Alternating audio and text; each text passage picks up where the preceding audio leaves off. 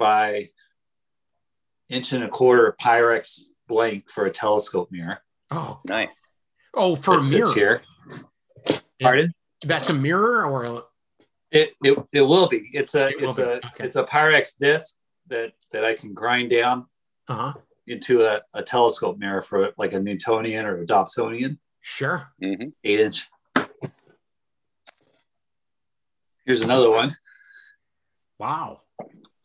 I'm tempted to make eight inch diameter binoculars. So two mirrors that can look at the sky in 2D. So it's sort of like a bicycle built for two. It, it's binoculars for two, I guess. Right. so like uh it would it would basically be two telescopes sitting Uh-huh. like this. And I think it would be looking over my no, it'd be looking this way. The mirrors would be back here. And I have two eyepieces. And if I get the get the focal length correct, Uh-huh. then I've got stereo vision. That will probably never happen. We have time for that. But oh, everything that we talk about definitely happens. So, hey, let's go ahead and start the Homemade Camera podcast. Um, we do not have any music um, today. Um, we're without it- Ethan, and Ethan is running the uh, the OBS. So we're going to just kind of run this as a dry episode. Um, with us today is Jason Lane of Pictora Graphica and Pictora Chroma. No, what is the Chroma Chroma Graphica? There we go.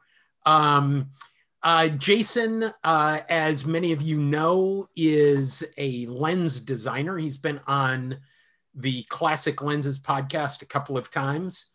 Um, and have you been on other podcasts? Anything? Are we we number three? Uh, large format. Large format. Okay. You're you're number one, buddy.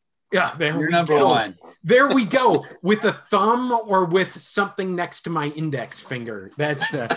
Um, so we we brought him on um, because of my, uh, a lot of reasons because he's very interesting, um, and also because I have this like renewed fascination um, with uh, DIY lenses and um, some stuff stuff along that line, uh, those lines. Um, and uh, and we and he also does uh, the J Lane dry plates, um, and we'll talk about all of those. So, Jason, welcome to the podcast. Hey, glad to be here. I was Oh. not late. um, and uh, so uh, uh, so let's um, let's start off. Is that beer you're drinking? That's a silver can there. it's it's ten in Diet the, oh A&W. diet A and W. There we go. Okay, that's that. I, I don't have a cold beer in the house, so Okay. Oh, it is my day off.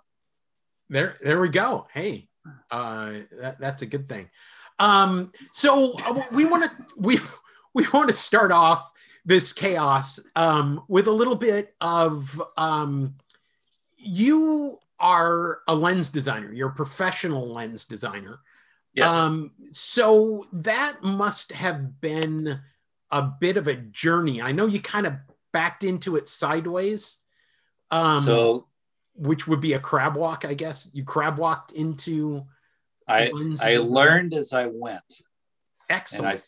I and I found that this has been true of a lot of things. So Uh-huh. um, the dry plates and all that good stuff. But yes, so I I am a I am a professional lens designer. I earn my money. Um, that's not as glamorous as long as I've done it now because half my time is spent in meetings and I, I've got a team of uh, lens designers that work for me. So it's partly hurdy catch, which is Mhm. which is okay. I'm not a manager. I don't care what. I'm not a manager. I am a lens designer. I, I've got a big program at work that uh, I'm designing some of the optics for. I've got another team of engineers uh, that have designed some of the other optics. We just got through a, a major milestone review. So I have a huge backlog of dry plate orders that I need to, something like a thousand plates, which is great. Wow. Um, yeah, but uh, and so now I'm into the the part, another part that I like. Nobody likes reviews, um, yeah. except customers who like to see the supplier squirm. uh, uh, but now I'm talking to optical shops and getting getting optics on order so that we can build the build the stuff. So it's it's good. Cool. Yes, it's I, I do I do earn money doing what I love um, aside from the meetings. Yeah. Um, but yeah, so I I started off um, I started off life uh, getting a bachelor's and master's in electrical engineering. Um, the bachelor's, so I was ready to graduate as a happy double E playing with electrons. Um, my last technical elective in college in undergrad was a um, classic optics course. Mm-hmm. And I don't know if it was if it was a professor the way he taught it or something, but I was like, hey, this is pretty interesting for a couple of reasons. One is I can actually see what I'm doing. You can't see electrons in a circuit. Mm-hmm. That's stupid. Uh, it, it, it, deals with light, and it, it was it was interesting, and it appealed to me in a way that I decided that I need to stick around in grad school and learn more about this stuff. I'm I'm going to ask you um, at this point, are you a photographer? Are you somebody who takes a lot of pictures? Or is that not even part of the interest at that point in your uh, at, education? At that time, no, man. I was in college. I was chasing women and drinking beer. Okay. Um, I mean, yeah, of course. Uh, photographers, no, I, photographers never do anything like that. No, so, no, yeah. no. It's right. just it's all about the silver. Um, the uh, no, it, this was the this was the 90s. I'm going to date myself. So this was in the 90s.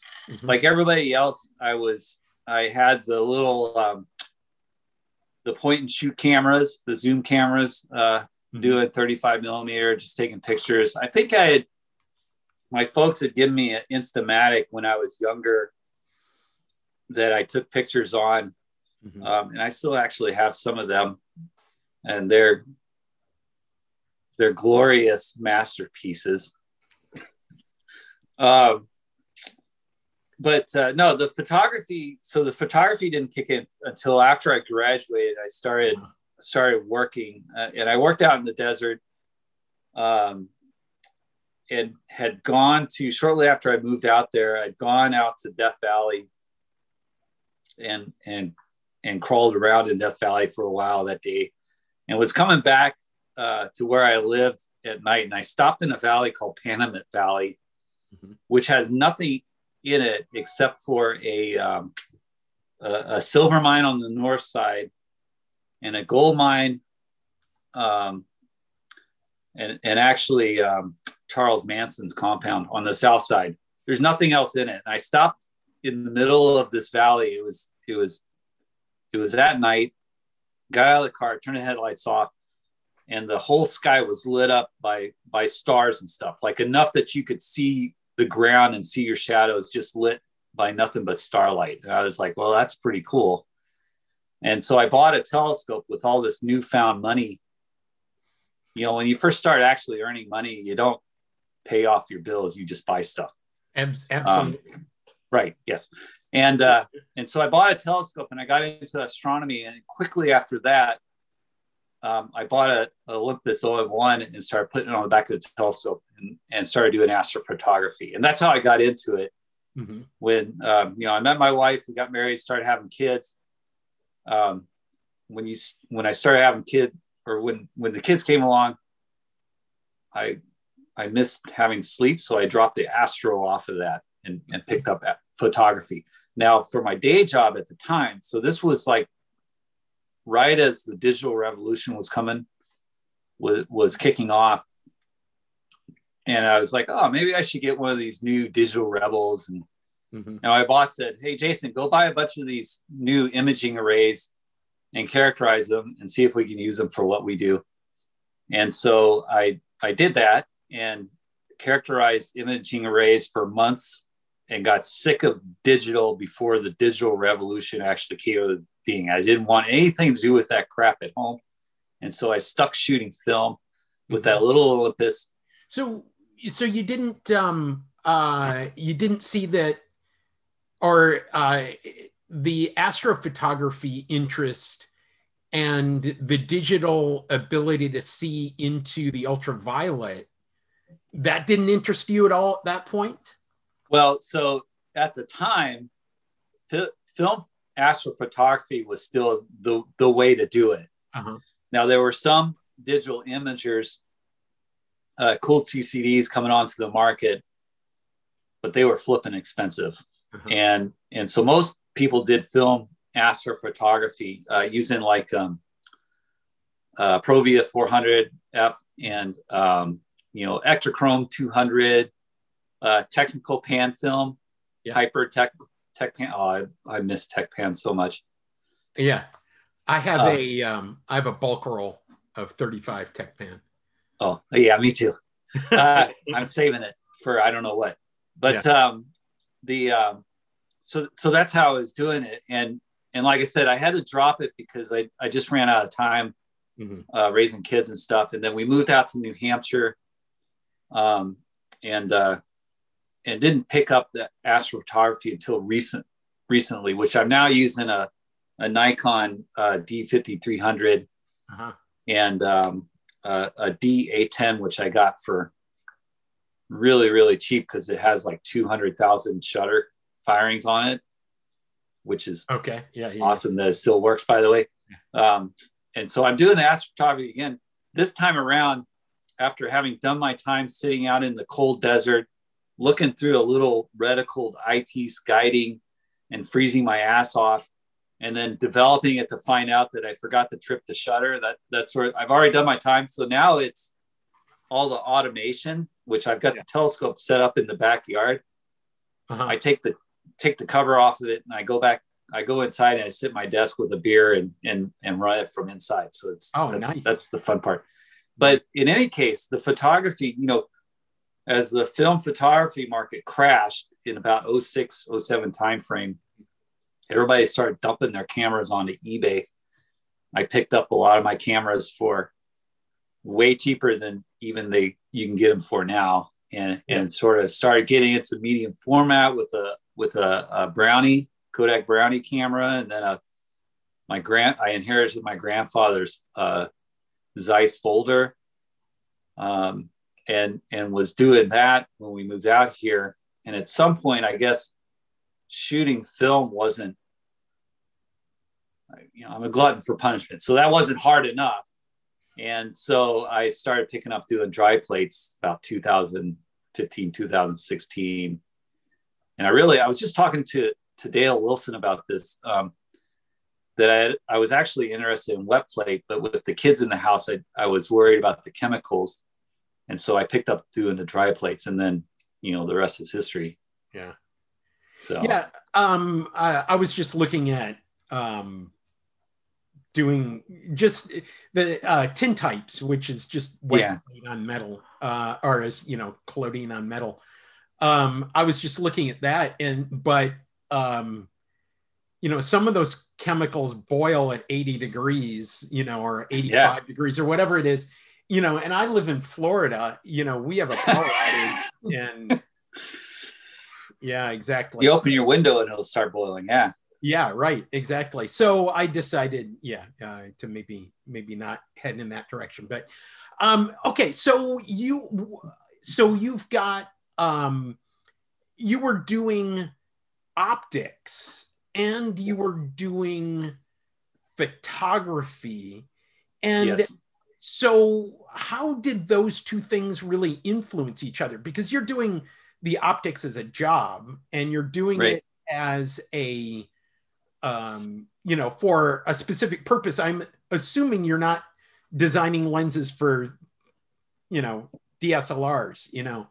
Um, uh, no, I'm yeah. No, I'm not designing for DSLRs, but I am designing uh, imaging lens, lenses and, and all the different design types that I've done, like um, uh, um, imaging objective lenses, um, eyepieces, um, beam expanders for lasers, uh, and and uh, geez, I can't even remember uh, other things.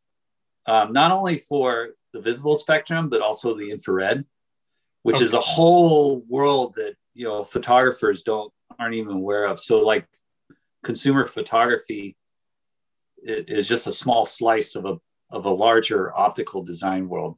But but we'll we'll focus on that. But yeah, so um, re- reinforcing them. So I I, I got to kick back to the astronomy thing because that's that's how I sort of melded photography with the optical design was was through that. It's it's kind of probably backwards from or it's it's weird, but that's okay because I'm an engineer and engineers are weird. Um, the in, in general, um, the photography as a as a way to to get a, a what I call field experience with optics. Like how do they actually work out in the field? There's mm-hmm. there's a big difference between an optical design on the computer or, or on paper if I'm a glutton for punishment.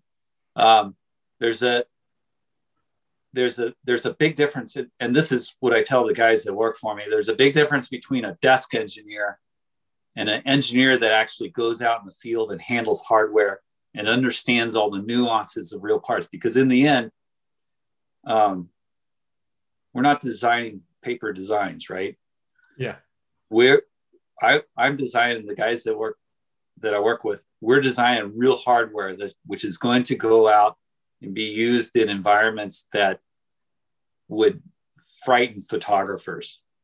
Um, dust, salt fog, uh, sea spray, um, cold, cold temperatures cold enough that uh, you know your eyeballs would freeze, or hot enough that you could fry an egg on the hardware that we build.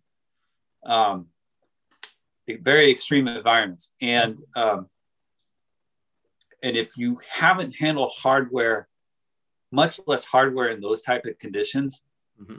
then there's no way in hell that you can design a system that works. And so the photography using cameras and using lenses um, provides an insight, provided provided an insight early in my career that it, it is is irreplaceable. It's it's so key to to designing optics that actually, you know, designing real parts that actually have to be made. And it's not, and I talked about this in the Classic Lens podcast. Um, it's the design itself, the prescription, um, is just a small part of optical design. Getting to that optical prescription, like what you go and look up in a patent, mm-hmm that's that's a small part of it it takes maybe two weeks of creativity to bang that out and then six to nine months of all the other stuff to make sure that you can produce it and that it'll work in the environments um, and that's like tolerancing putting it in mechanical barrels figuring out what the stray light's going to do so you can control flare uh, what is it going to do over temperature is your are your doublets going to delaminate which a lot of the old ones did because uh-huh. they didn't do this analysis. Um, if you drop it in water, what's going to happen to it when you take it back out and wipe it off? Is, is the surface going to get scratched? Are the coatings going to peel off after five years of storage in a 140 degree warehouse? All that stuff. Um, so when you know some people in conversations will say oh, you're just a lens designer. You don't really know about optics. And I go, I know way more than you would imagine. But so, I go, okay. Yeah so so yeah. So that's that's part of the um, um, one of the things you know i teach graphic design and web design and one of the things that i tell my students all the time is that when you're you know the point of creativity is the design you know when you're doing the very first sketches everything else is revision. And yes. um, all of those bits of revision are are super important right yeah. um and you, you know and and then uh, you know as you were talking there I, I was realizing that you know that I keep calling you an optical designer, but you're a lens designer. Yes. Because uh, the optics are the glass and how they how they bend, mm-hmm. but the lens is the whole is the unit. Am I am I correct in that? Well, uh, it's it's uh the the yeah ki- kind of uh, so yeah. when when we're designing a, a lens yeah. and it, it's semantics i don't have a good term for what this is because a lens is also this little piece of glass but it's also this whole thing right? Yeah. And so and what um, and and for those who are listening he was holding up a lens shutter combination um yeah yeah, and it looks like it's vintage. That shutter looks like it's. It's making... a, it's a Heliar 210 okay. Okay, and um, so so yeah, Random. there there is that thing that we call a lens that is the glass, and there's that thing that we call a lens that includes the shutter and the aperture. So the shutter release and the timing mechanisms and all that. Right, and so this this sort of gets into one of the neat things. Um, it's it's sort of a mix of that. And and the reason i say that is because i definitely don't live in a box. I don't design optics with with blinders on because you know i'll i'll work for those two weeks to create a prescription um, re- review it with my peers. And and a prescription what you're saying is that is the idea of this will bend the light in this way that'll bend the light yeah it's and this will bend the, the ray yeah it's the raised to curvature on the surface of the glass. It's the thickness of the, the glass. It's, it's the type of glass and it's the orientation relative to, uh, you know, all, all the lenses and how they're laid out, how they are, um, their positions relative to each other in space that you then wrap a barrel around. Mm-hmm. It's the, it's a prescription reminds me of, of a prescription for medicine that a doctor would write out on a piece of paper. And that's that's kind of a good analogy because mm-hmm. a it exists well it used to just exist on paper it, it exists on the computer mm-hmm. and it tells a shop what they need to make an optical shop what they need to make it gives the optical shop the information that they need to make a, a real piece of glass yeah so it's the critical outline but it doesn't necessarily say what the gelatin capsule the pill's going to be made of or any of the the other details. yeah so that's right that's right, Nick. That's the that's the rest of the design. And and, and like I said, I, I don't I don't design a, a, a, a piece of hardware by myself because on on our design team, it's me as the as the optics guy. Maybe that's the term, the optics guy.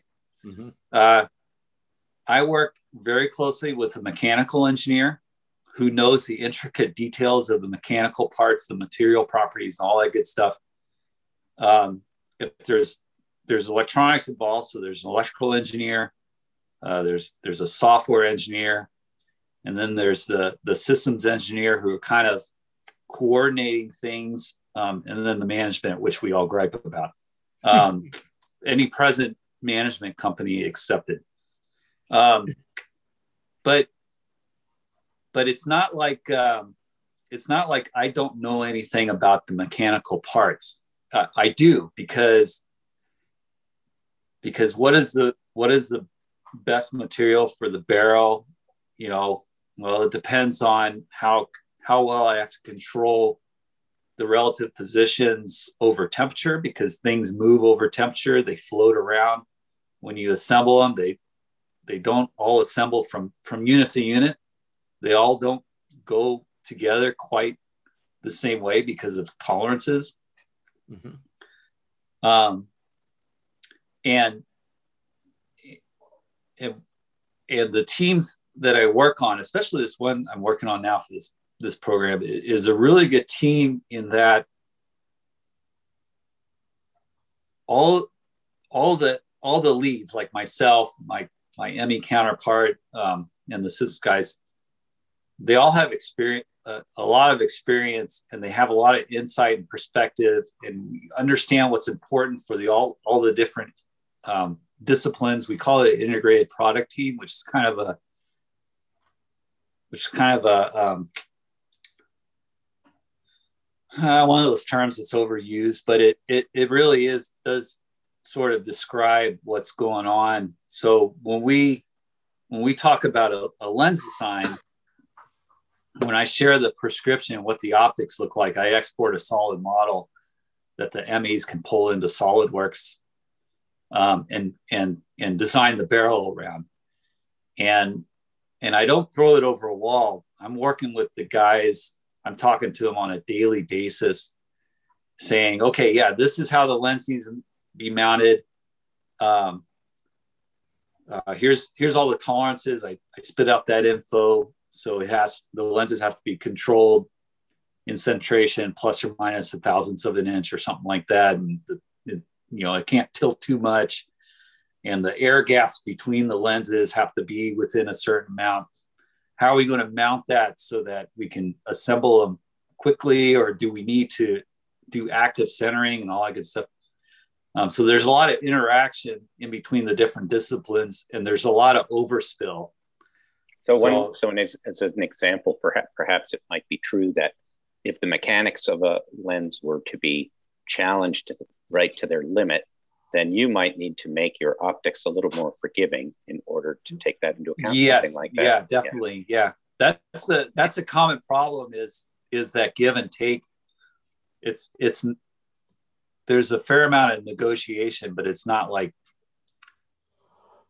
you know the, the fate of the world's not at stake. But it's it, it down in the engineering team. There's a lot of back and forth uh, usually one of the first things I do is is say, hey, I need these features added to the inside of the barrel to control stray light, like uh, like helical cuts, and it's you know plan on it being blackened except for where the the glue that's used to bond the optics in are gonna are to attach. Oh, uh, we're overweight on our on our assembly. Okay, well maybe we can grind the lens down on this edge and have some fletching to reduce weight. Let me go back to the prescription and see if I can decrease the weight. There's a lot of that iteration and stuff that goes on. Um, well, I interact a lot with mechanical engineers because they're they're hardware. Um, the software guys I interact with when we start talking about you know the stuff i designed for isn't used for film it's used for digital imagers. And so then you have an imaging pipeline um, that you have to worry about the post image processing r- real time to display to a user. And so i work with the software folks to make sure the image processing is is is good. And then also one of my responsibilities is to make sure that the the whole system level imaging performance you know uh, uh, meets the customer requirements. So can we see these these things out at distance that we're supposed to see and and modeling all that stuff is is very intricate and and uh, my job security is no not very many people know how to do that correctly. Um, so I try to make myself useful. So, I, but anyways, um, so all that stuff plays on a, on a daily basis, and as as things progress, then it's it, it's it's fun to have a design realized because it gets sometimes on a daily basis, but definitely on a weekly or a monthly basis.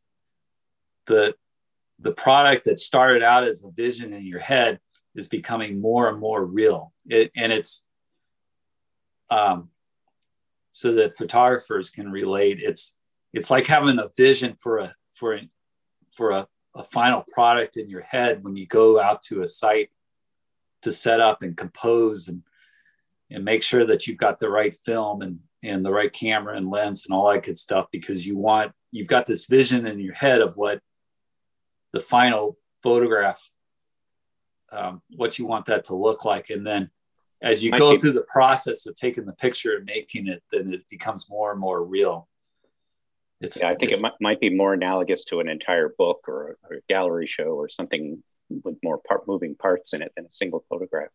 And I think it's very valuable to make that kind of planning part yes. of your work. Yeah.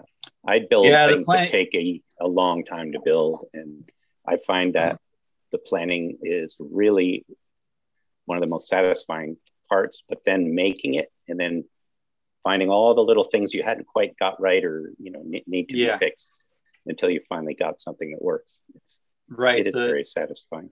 Yes. The planning part, for me, I can get impatient a little bit. Uh, but, uh, but the planning part is definitely important, especially on complex systems. I try to stay below that level. I know they want they want me to get higher up, but I want to stay more technical. So my planning is more on okay, I've got a I've got a budget, I've got a a number of hours and a schedule. What do I need to do? Who am I going to tap to to do the the optical design work on on on projects that need more than one guy? Um, how is that going to play out? That used to be daunting for me, but as I've done more and more programs, that that part's gotten easier because it, you know, when you take one picture, even though the end result is is different and sometimes there's different things you know it all it all ends up started starting to be be similar. And so that it's nice to get that over the course of my career. It's been nice to get that experience uh, above and beyond doing the actual optical design and and the challenges to that. But it, it's fun. I enjoy it. Um, it means i don't get a lot of sleep because it's a lot of long hours especially when when we're butting up against the schedule. But um, when you're on a good team and and everybody believes in the product and um, it's for a good cause, I guess, and and nobody's doing anything really stupid, um, then it's a lot of fun. Cool. and it and it pays the bills. so uh, I'm going to take a little bit of uh, of a detour. Um, so you you know there i'm sure you're familiar with the term busman's holiday the the idea you drive a bus as a professional and then your vacation is driving around. Uh, so um, do you, so i'm going to ask you the busman's holiday question. You spend all your time designing lenses. Um, do you design lenses for yourself for for your your own photography.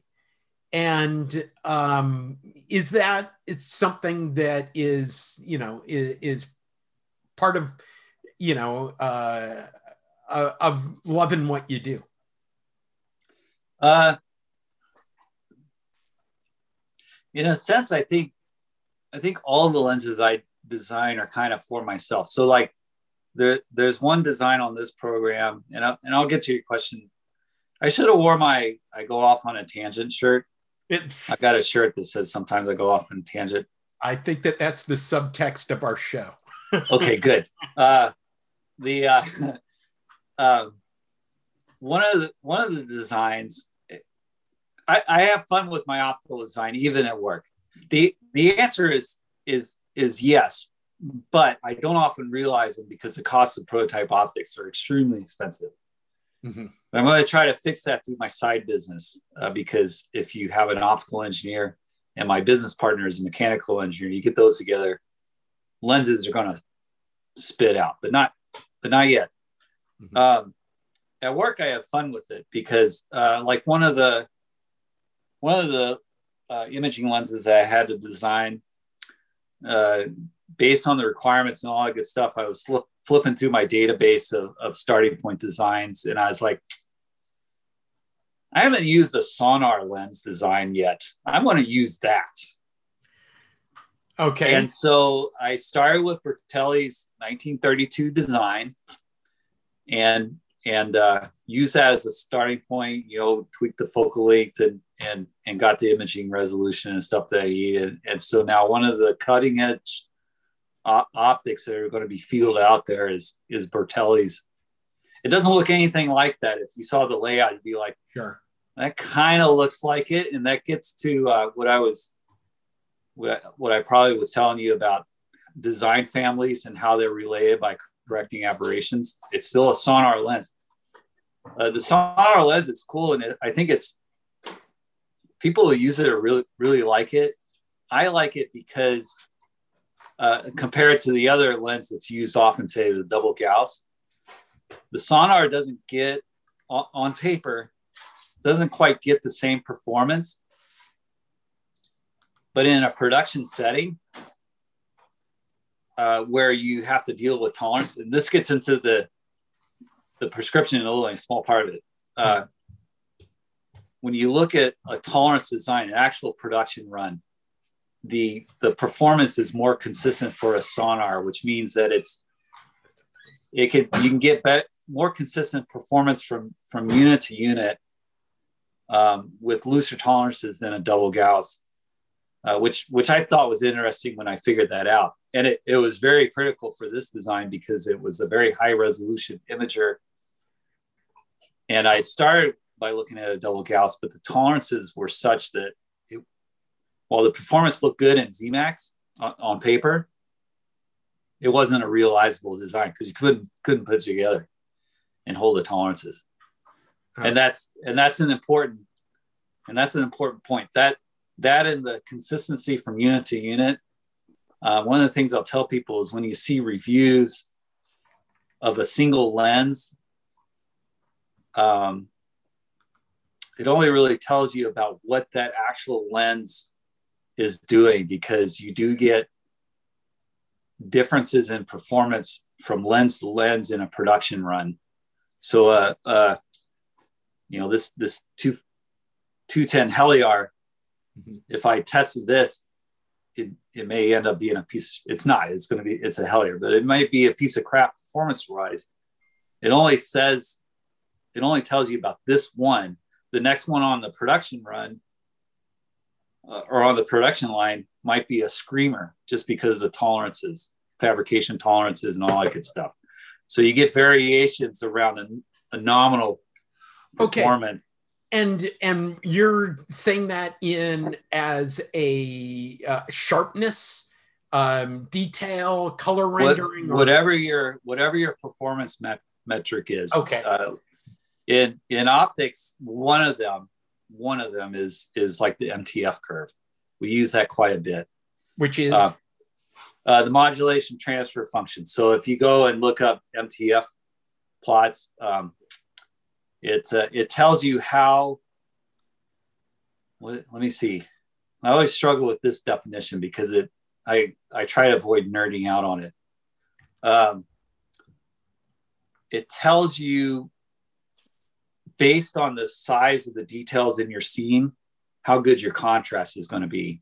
Okay. So so um, and for smaller and smaller details, uh, you know the limit is is uh, the diffraction limit so uh, you've obviously heard about the diffraction limit and and as you stop down a, a, lens the you know you're you're at some point the the image starts getting blurrier because diffraction is kind of taken over mm-hmm. well it absolutely from my perspective how i interpret that in my head is that the mtf curve is is dropping down as you stop down so it's a it's a physical limit um, we won't get into that here because that would consume a whole textbook, and it does.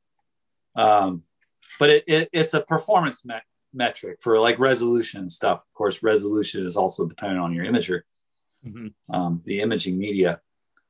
But uh, I guess getting back to my point is that on a production run, you're going to have screamers and you're going to have lemons. And when you pick up a lens and you've heard good things about it, it doesn't perform quite like what you'd expect. Maybe you got a lemon, or or maybe you have really critical standards. I, I don't know, but uh, um, that's so sort I just, of. Can I break break in and ask a question? Is my sure. thing on? Yeah. Um, yes. So with that increased tolerance you're talking about that a Sonnar has for, um, let's say, um, variation on the production line, does that also mean it, it could maybe take more hard knocks without going hopelessly out of whack in the field? Well, potentially. Uh, sort of, you know, everything else being equal. Uh, the design itself taking hard knocks and still working usually isn't a function of the design itself because if you knock any lens hard enough you're gonna mm-hmm. you're gonna screw it up and then you know it gets sent back sent back for repair and stuff but um, that that's more a function of how the lenses are mounted in mm-hmm. so if you if i do have a high high g shock requirement to meet i'll be looking at uh, not holding them in with retainers where the lens can shift under the retainer, which would blow out your mm-hmm. performance. But uh, bonding in with like RTV or something like that. So, right. so those so, sort of requirements. This is where the requirements that we get are, are important. We got to understand them all and make sure we address them all. So it because it informs design decisions like that. The performance you know, so you're, you're so you're really more talking about um, if there's some sample variation between individual elements. Uh, yeah, it can stand up better to that. That kind. Yeah, of thing. yeah. Um, you know, you when I generate a lens drawing, um, say say I have a lens that has a, a on the front surface a radius curvature of 100 millimeters, which means that if you if you looked at the profile of the of the surface. It's it's an arc of a circle with a radius of 100 millimeters, radius curvature. If I told a shop that that I wanted that, they go, okay, well, what are the tolerances? That's the first question they would ask. Mm-hmm. So I learned real early to make sure I understood that. And that's in in my design software, we can do tolerance analysis and stuff. And what um, so I might say 100 millimeters plus or minus uh, 0.3% or something like that. So 0.3%, it can, when the, when the shop fabricates it, it could be anywhere from uh, 99.7 millimeters to 100.3 millimeter radius of curvature. Mm-hmm. That's and, pretty big difference. It, yeah. Yeah. And that makes uh, it, yeah, it, it, it's a difference. And the way I specify those tolerances, it's not by guessing, it's it's by doing an analysis and saying, okay, all the tolerances in my prescription, including including that, the thicknesses, variations in the index of refraction, um, air gaps, all that good stuff. I've got a, a, a, an analysis that we do where it it basically um, you specify all your tolerances for all the uh, all, all the aspects. Um, kind of add up all the worst case it, contingencies and see how bad it is. Not not the worst case because that would make it very pessimistic. What it does is it randomly assigns tolerances, randomly assigns values within the tolerance band for each of those, and basically generates a, a system, compares it, collects some information on the whatever metrics you set, and does that for 100, 200, 300, 500 different systems that it cranks out. And this can take days because it's so processor intensive. And what it does is it it generates statistical information on on the uh, on how how that performance metric varies you know within within those 500 systems right and and it looks like a, a distribution so most of them will fall within some nominal performance. You'll have some outliers. And mm-hmm. then I go back and I tweak the tolerance, the tolerance specification to, to pull in those outliers into what I need.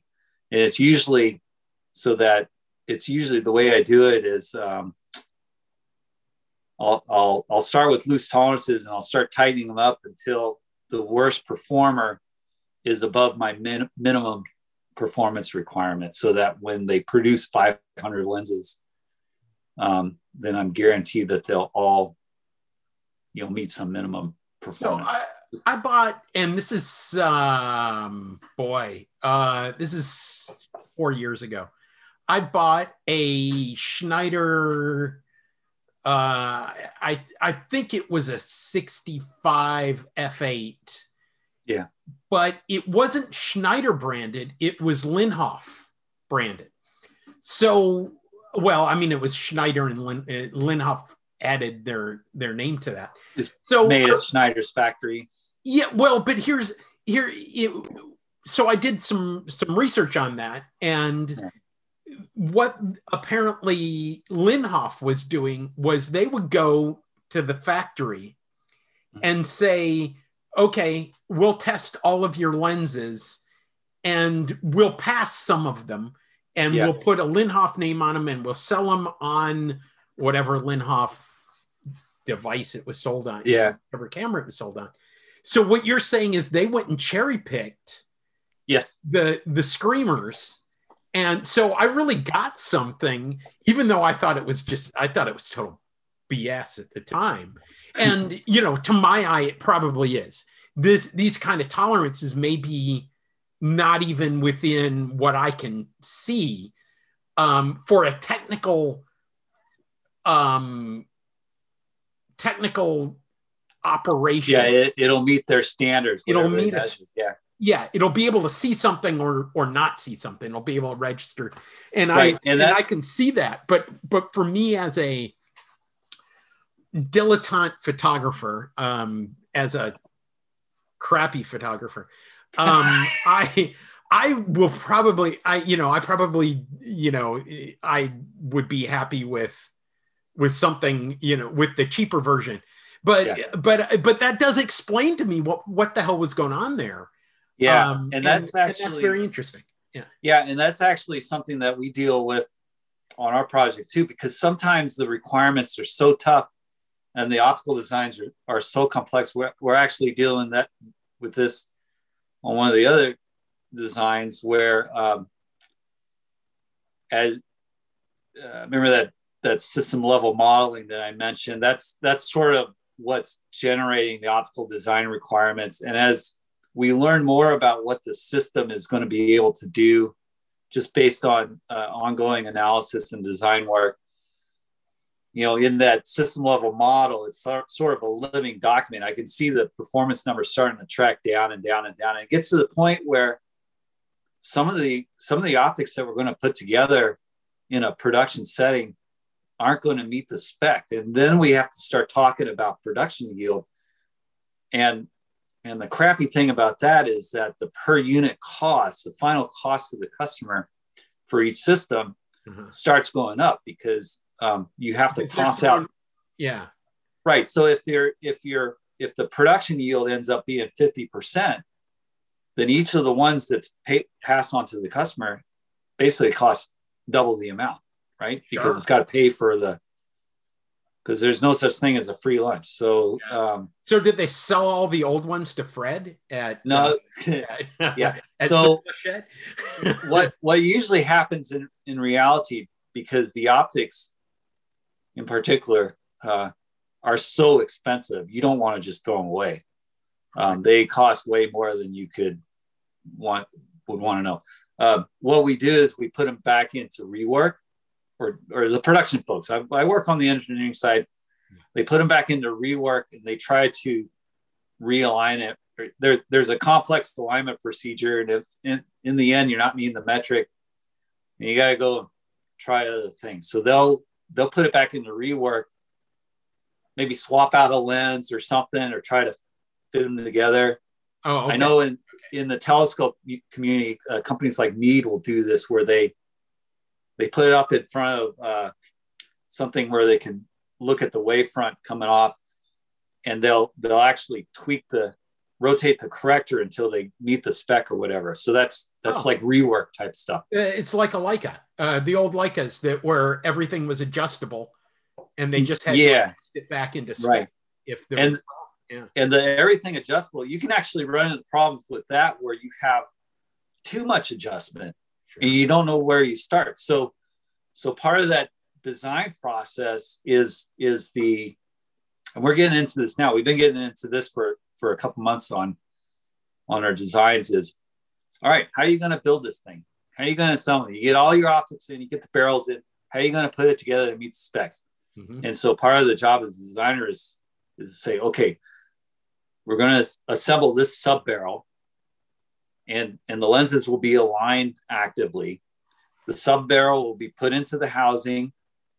The next one is put in, and then we've got to align those relative to each other, looking at stuff. And it's it's a complex, but that's that's how we do it. So that's that's Nick's deal. Um, you know, he talks about how to birth the baby. Um, you know, you you gotta you gotta figure that in. Um, yes.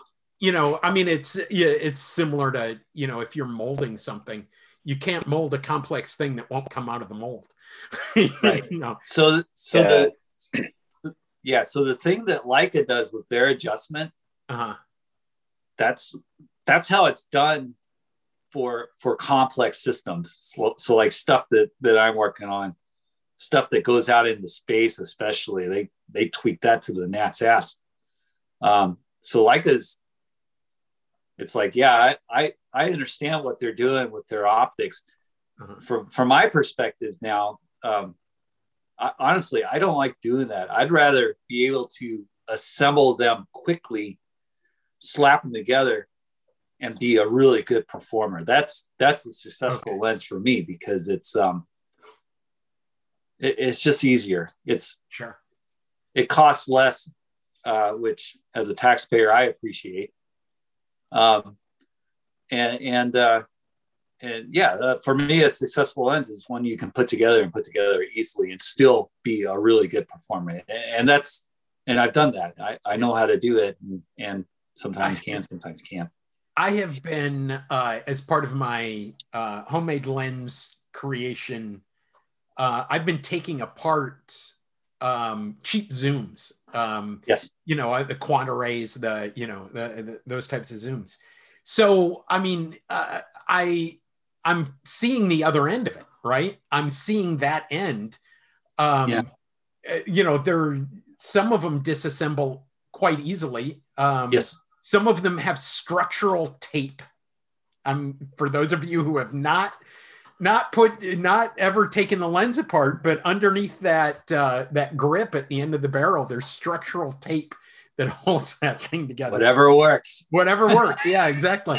Um, so yeah, so I, I think I'm uh, following following along now. Yeah, this is yeah. We, uh, now let's i'm going to ask from a photography standpoint um, and nick has something i guess uh, as well but um, yeah. from a photography standpoint th- how much are these variations going to be visible to my eye i mean and we're not let's say on um, a 16 by 20 print yeah. um, you know, uh, I know that the classic lenses guys talk about, yeah, I got that one, but it was a dog, and then I got another one, and it was, you know, perfect on. It, though, you know, I mean, they often say that within relation to Soviet lenses, but um, are I mean, is that what you're you're working in? That these are, or are the tolerances that you're talking about way past? my ability to see 300 dots per inch on a uh, no well it, it it really depends on uh, the the imaging resolution so the the size of the the the pixels so like um, annoyingly sometimes they think that a, a, FPA that's designed for cell phone cameras you know low resolution cell phone cameras they think they can get high resolution out of it. Those are the how shall i say it the most interesting ones to design for where your where your uh, sampling frequency for the folks who understand this is like 400 cycles per millimeter. Um, imagine a Sonnar lens for that. I got that to work. But um, so um, it, what that's but, like- but on the other but on the other hand the pixels can be huge and so it, it really depends on the the play between the focal length and mm-hmm. and the resolution but but getting to your question about what you can see on a print um, I, I don't know about quantifying it but i i can tell you that from a from a lens to lens variation, you usually won't see it on axis. And I'm talking about wide open. You stop it down, everything looks the same. Uh, but wide open, usually you won't see it on axis um, where it, will be sharp. It's it's at the corners, and it's little differences in in that um, the swirliness of the bokeh where where it, you'll still have that bokeh, but it'll look a little different from lens to lens. If there's something going on where it's blurrier on axis, I don't know. Check to see if there's any haze on it. Um, but uh, uh, usually on axis aberrations, if you see variations, it's I don't see that so much. It's more the off axis stuff where I see variations or the or the variation in the field of view, slight field of view, because you're when you assemble a lens, if there's if there's variations in the the air gaps, the distances between the lens, mm-hmm. the the the end result is you have a slightly different focal length, which gives you a slightly different field of view. So you, if you if you do, and that's hard to from a photography perspective, that's hard to see because you rarely have two pictures taken with two different on, on the same camera with two different lenses that are framing the exact same thing. Okay. You know, it, it's more of a, you'd have to test it in the lab. And I, I don't encourage people to go out and test in the lab. Go test out in the field because that's where you use it. Yeah. Yep. Um, but I, I don't know. It's hard to, it's hard to quantify. Um, okay. so, so maybe another way to talk about it. Um, well, actually, before I forget, there was one thing I wanted to uh, ask about. Um, and maybe you don't know the answer, but I just um, uh, gave a took apart this lens that I found for eight bucks in a thrift shop, and yeah. it's a, a, really interesting lens. It was made by Mamiya for Argus and SLR. It's a 58 millimeter 1.7 lens yes. with a really nice 10 blade aperture. And it's really well made, um, but it was the helical was frozen, so I took apart, cleaned it, and relubed it, and I noticed when I was taking it apart that there is a there's a big metal cylinder which into which the front optical block is screwed, and that yeah. cylinder turns independently on a very fine thread and has a set screw. And it looked to me like a way to custom adjust the distance between the front and rear element, yep. um, in, independent of the helical. And you know, I noticed this, and I'm pretty sure I got it back on the little mark where the set screw was. counted the right number of turns, and we'll see. But uh, it it'd be it really interesting. It, yeah, it struck me that that's it was pretty dramatic. Like it gave a lot of adjustment range. Um, yeah, I I would guess without knowing what the the lens is, but I would guess that that adjusts the spherical aberration. Mm-hmm. You know, so that that um, uh, the the soft look that we talk right. about with classic right. lenses, and so they probably had it um, if it was if it was put together so before the 80s yeah it's a six were, element yeah 1960s it's a six element lens and i'm going to make a, a, guess that it might be similar to uh, a biotar but i don't know for sure. But just because yeah. of who was copying who in that era and the fact well, that it's probably a 58 a, millimeter um, yeah it, i would guess it's probably a double gauss type design. Uh-huh. Uh, maybe. At, which oh, I know for that an SLR, uh, right? It's for an SLR, right? Right? Right? Yeah, and I know that the front, the the separation distance between like the front group, the group in front of the the aperture on a double Gauss, mm-hmm. right? As you as you adjust that distance, you're correcting um, spherical aberration, uh, coma, mm-hmm. and astigmatism to a little bit. So I would imagine that that the technician who put that together probably had um, an eyepiece so they could look through it with a crosshair so they could see at some target and then had an adjustment tool to adjust that until it looked good to their eye. Yeah, and luck- luckily the set screw had a pointy end and left a pretty clear mark in the threads. so yes, I am I'm, I'm always looking for those marks when I take the lens apart. yeah, definitely. So then the, the place I wanted to go next is um, I, I recently bought a camera with a much bigger and higher resolution sensor than I'm used to using digital. Um, and yeah. I've been shooting a lot of film lately, and then I just took this detour. And but it gave me a reason to compare a whole bunch of lenses on the same imaging device. And yeah, cool. one of them, one of them just stood out by a mile, and it surprised me. Um, and then I found out later that other people have the same opinion of this lens, but it's a um, a Nikkor P lens, 75 millimeter 2.8, made for the Bronica S system. And yeah. the Bronica had this interesting retracting mirror that allowed them to make a lens that protruded much farther in than is normal for an SLR. Yes. Yeah. Um, and I just couldn't believe this very old 1960s uh, five element lens is just knocking everything else I have sideways. It's so freaking good. And I'm wondering how much of that is just the quality of the production because they were trying so hard back then, and how much is this sort of exceptional design because of the special mirror. There's just so many reasons why maybe it's a little bit, you know, better. But I, what's really driving me crazy is right, that so I, it seems like it was made for this sensor. Like the way it transmits color, it's yeah. perfect. The way it, the, the, it's just, I can't find any fault anywhere in this thing. so I got so I've got to gush a little bit on 1960s Nikon. I got a little bit of a bromance going on with their lens designers. I can't remember what their names are. I'm sure some of your listeners will.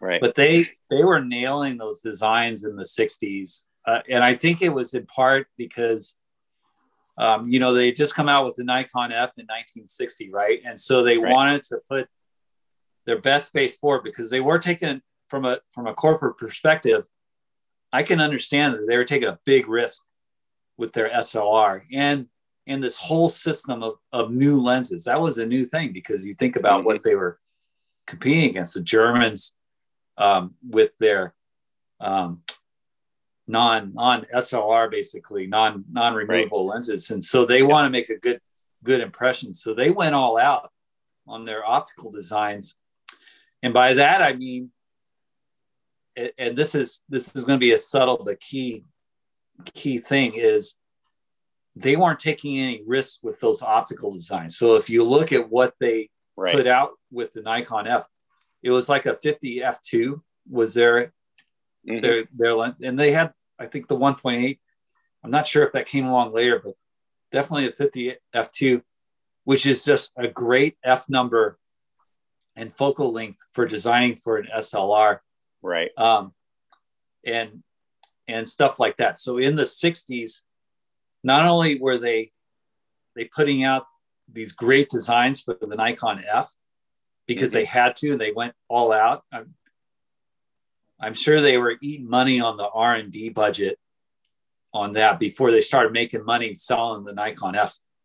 Um, but anybody who came along like Bronica said hey design a lens for me they probably went all out as well because they were building a reputation. And mm-hmm. and to the Japanese credit um, in that time frame you, you know I'm sure you remember made in Japan was kind of poo-pooed.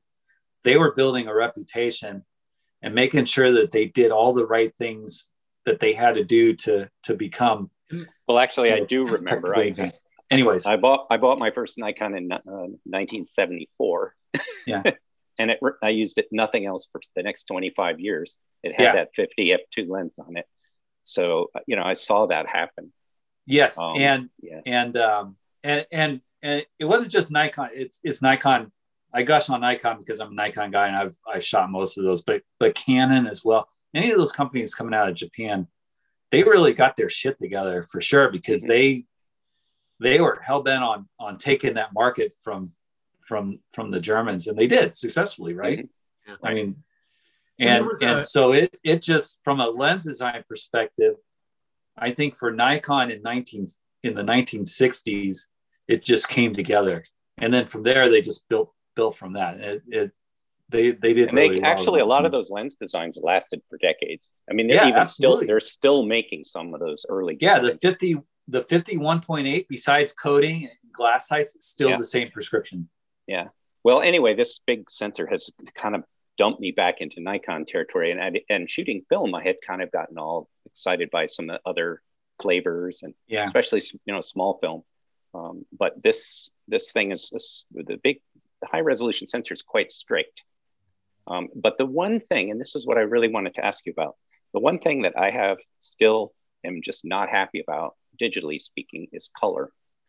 And I mess around in Photoshop and in Lightroom and all that stuff, you know, more than I want to.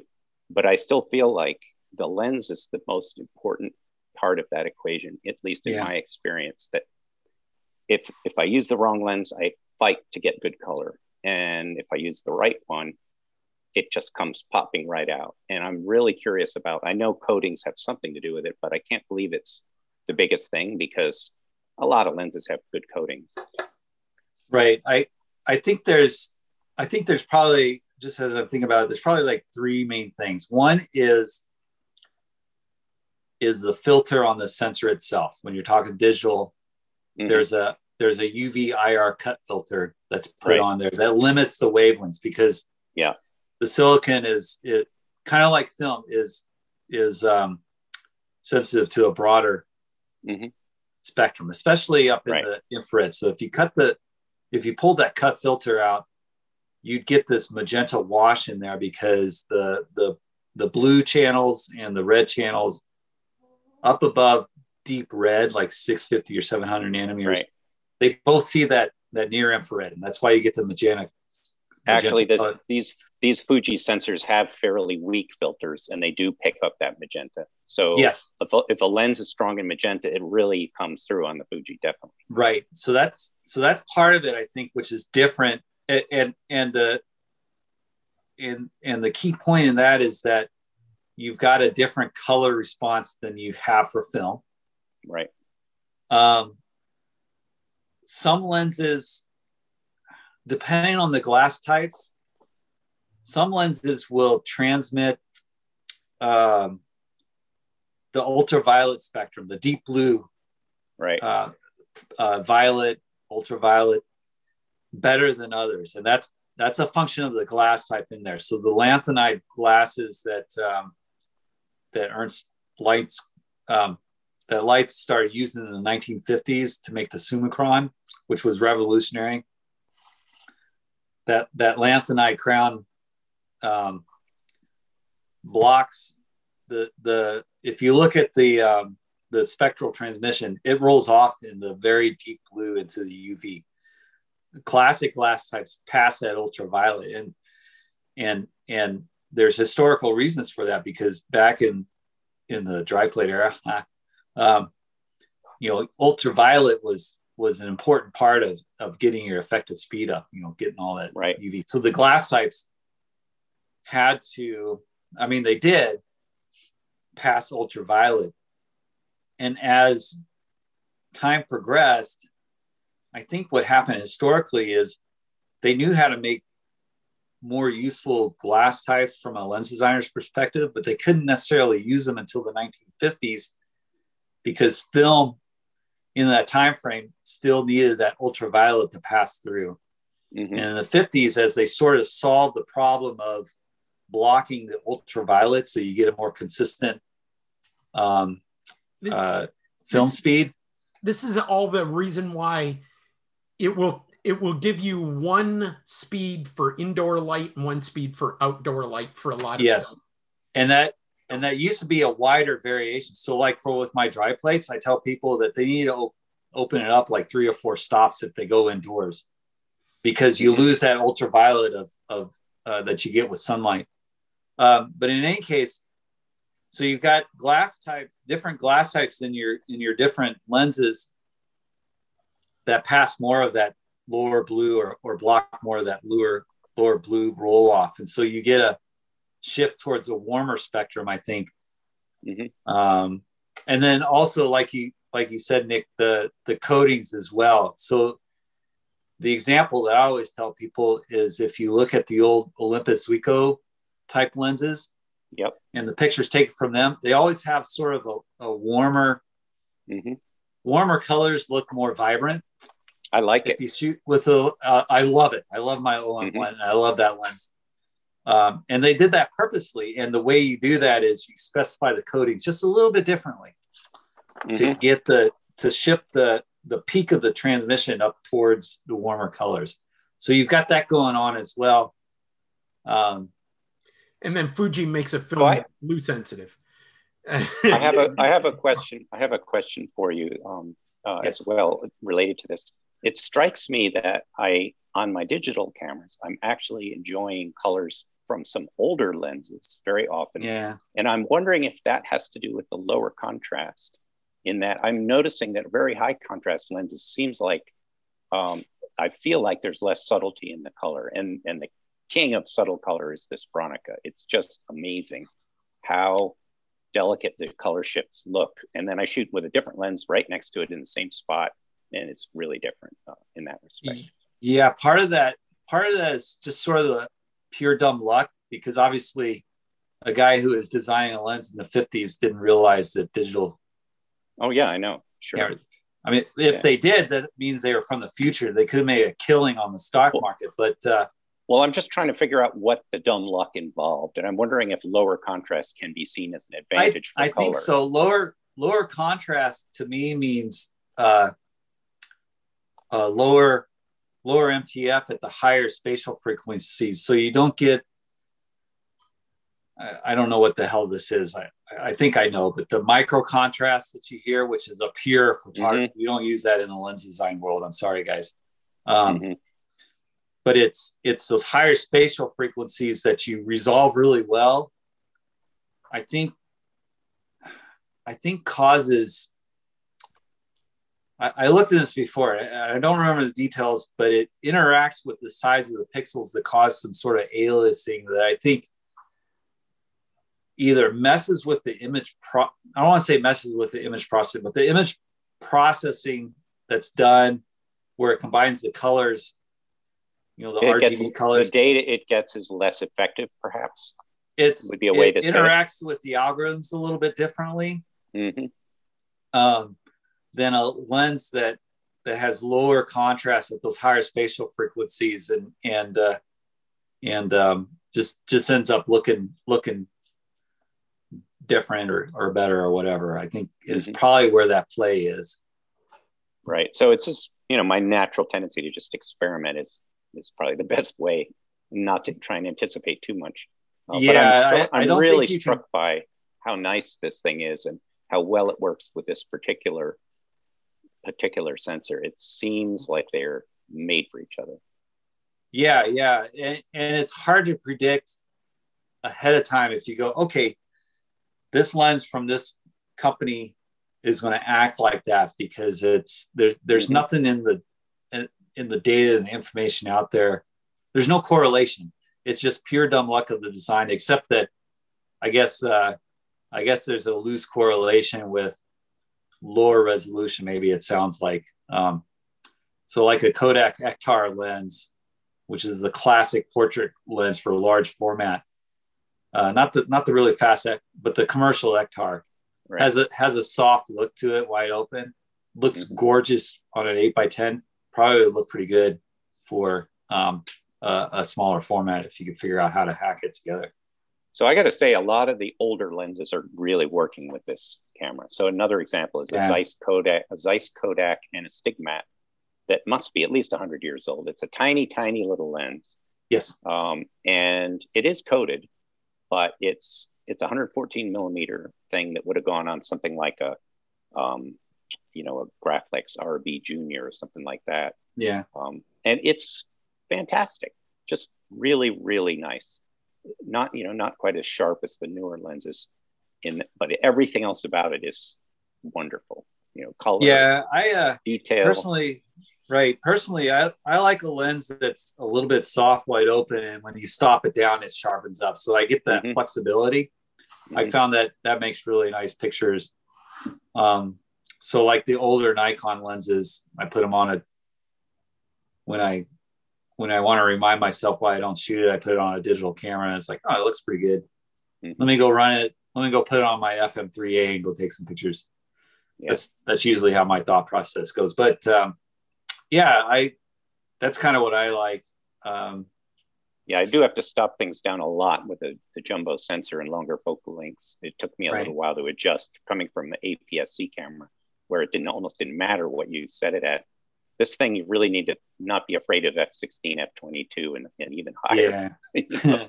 with yeah. the big old lenses that have you know giant apertures um, so that's another interesting feature is that you, you know being able to use medium format lenses at, an, at a reasonable focal length you have these huge apertures that don't cause diffraction and i think yeah. that's a factor too um, hey, anyway. uh, can i spin us a different direction yes. to your other facet the um, the j-lane dry plates and um, uh, and and that um, uh, the idea of uh, creating uh, emulsions and stuff like that. Yeah. Um, uh, how did that come about? Well, so I I kind of touched on it earlier before we started getting off on tangents.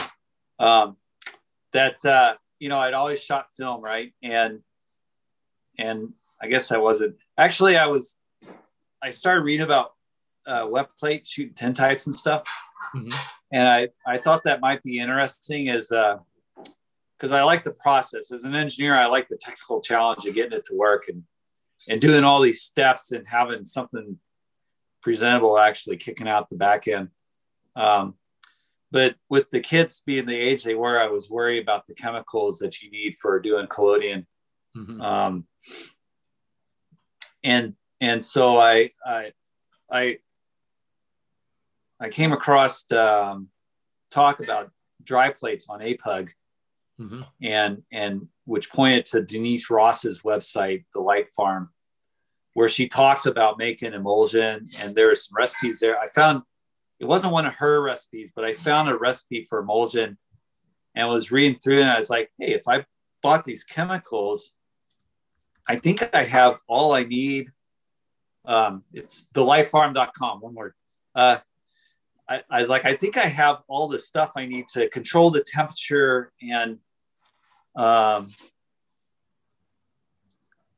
and and and step to it. I've got my engineering background, so the technical side doesn't scare me. So hey, why why don't I why don't I make some emulsion and see if I can get it to work? And so I made the emulsion, uh, a little amount, and uh, coated some plates and shot them and developed them and they look like shit. I was like, why do they look like shit? I have no idea what's going on. I've got to fix this. That's what an okay. engineer thinks. Tell me, tell me what, in what way did they look like shit? Were they uneven? Were they? Well, it was, um, it was my test victim number one, my oldest daughter. Uh, it was underexposed. Like you could barely see her face. The emulsion started lifting up off the glass as I developed it. So it's got those weird wrinkles around it. Um, and, and it's, um, but it was, and she was moving around a little bit. Um, but it was enough for me to go, well, well this is kind of cool. And it's, and it, it was a, it was a very tangible thing. When you hold a dry plate, when you develop it, it's a solid piece of glass that has weight to it. And I tell people it's like, it's like holding a film negative it's it's like that tangible, but but more so because it's it's heavier and and if you drop it, it'll break. Um, so you got to be careful and all that good stuff. And and that sort of and, and not getting it perfectly right, underexposed, all that good stuff. It was the first large format photograph that I had made. Actually, I bought a piece of crap thing from the 1890s for 20 bucks on eBay that was falling apart, but it, the bells were tight and the shutter worked and so that was part of the char- challenge too. So I coded some more, and it it gradually, slowly improved, and and and then I was hooked. So, and then then um, so I did that for a while, like a year, year or two, making the plates. Um, took some pictures of the of the antique fire trucks for the local fire department. Did stuff like that. Um, had some boxes over Christmas vacation in 2017 that with work getting busy, I didn't think I was going to have time to shoot. So I threw those up for sale on on APUG, and they sold in those three boxes of four by five sold in like 15 minutes. And I my inbox was full with people asking if they if I had more of those, if I could make them in different sizes, and and sort of so it took off from there. Mm-hmm. Um, but yeah, so Uh, to make the dry plates, it's all about making the emulsion uh-huh. and then coating them and all that good stuff. So, so you have two different speeds. You have your yes. standard ISO two outdoor. I think that that's right, and then yeah. and then a twenty five. What's the difference um, with those? Do they have different sensitivities and I mean yeah. spectrum sensitivities? Yeah. So so historically, the difference is that the the the ASA two plates sort of represent the beginning of the dry plate era, the early 1880s. The the Ortho 25 represents uh, I don't want to say towards the end of the dry plate era, but but the the late 1800s, the, the 20th century, when when dry plates, when film had, had come out and been out for a few years and the popularity was sort of going up and dry plates was going down, uh, analogous to the transition between uh, analog to digital, right? So if you think film was kind of like how digital was, um, so it sort of brackets this creative period where there was a lot of amateur photographer activity where uh, photographers were making their own emulsion coated plates, figuring out how to improve it and sharing the results in periodic journals.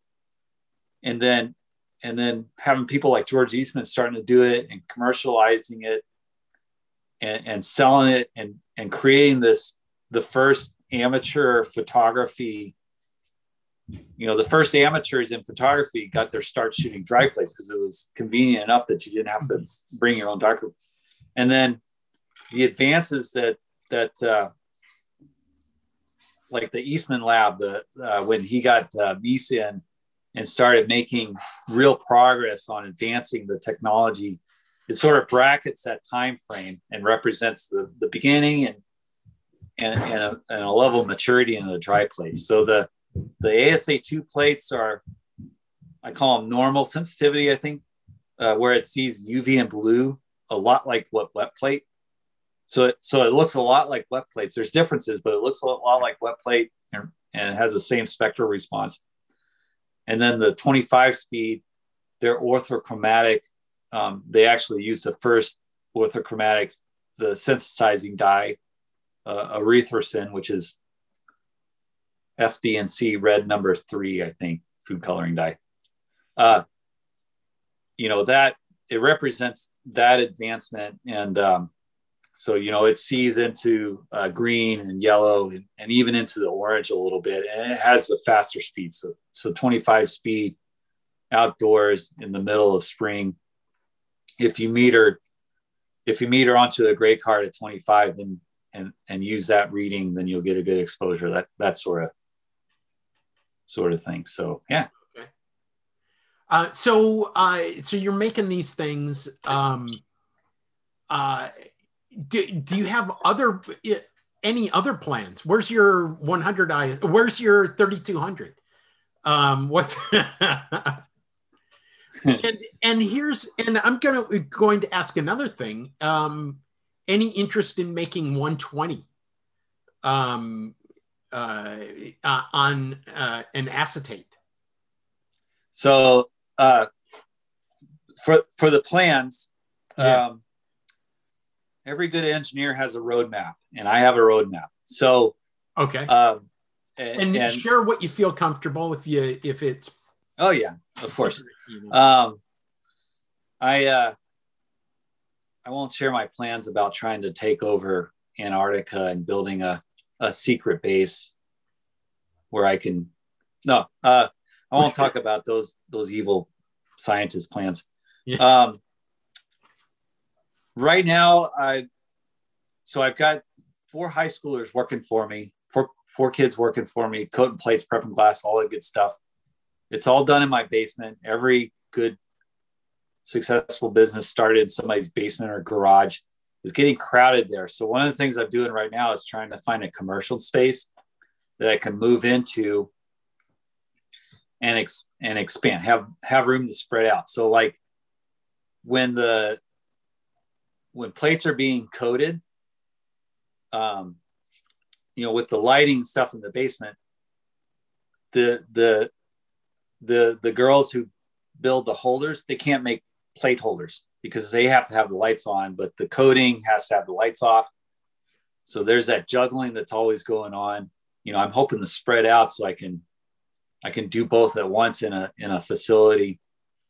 Part of that is is uh, if I do that uh, to help pay for the rent, um, I probably will open up a little retail front and sell like film and chemicals and crap like that to the to the local f- folks who shoot film.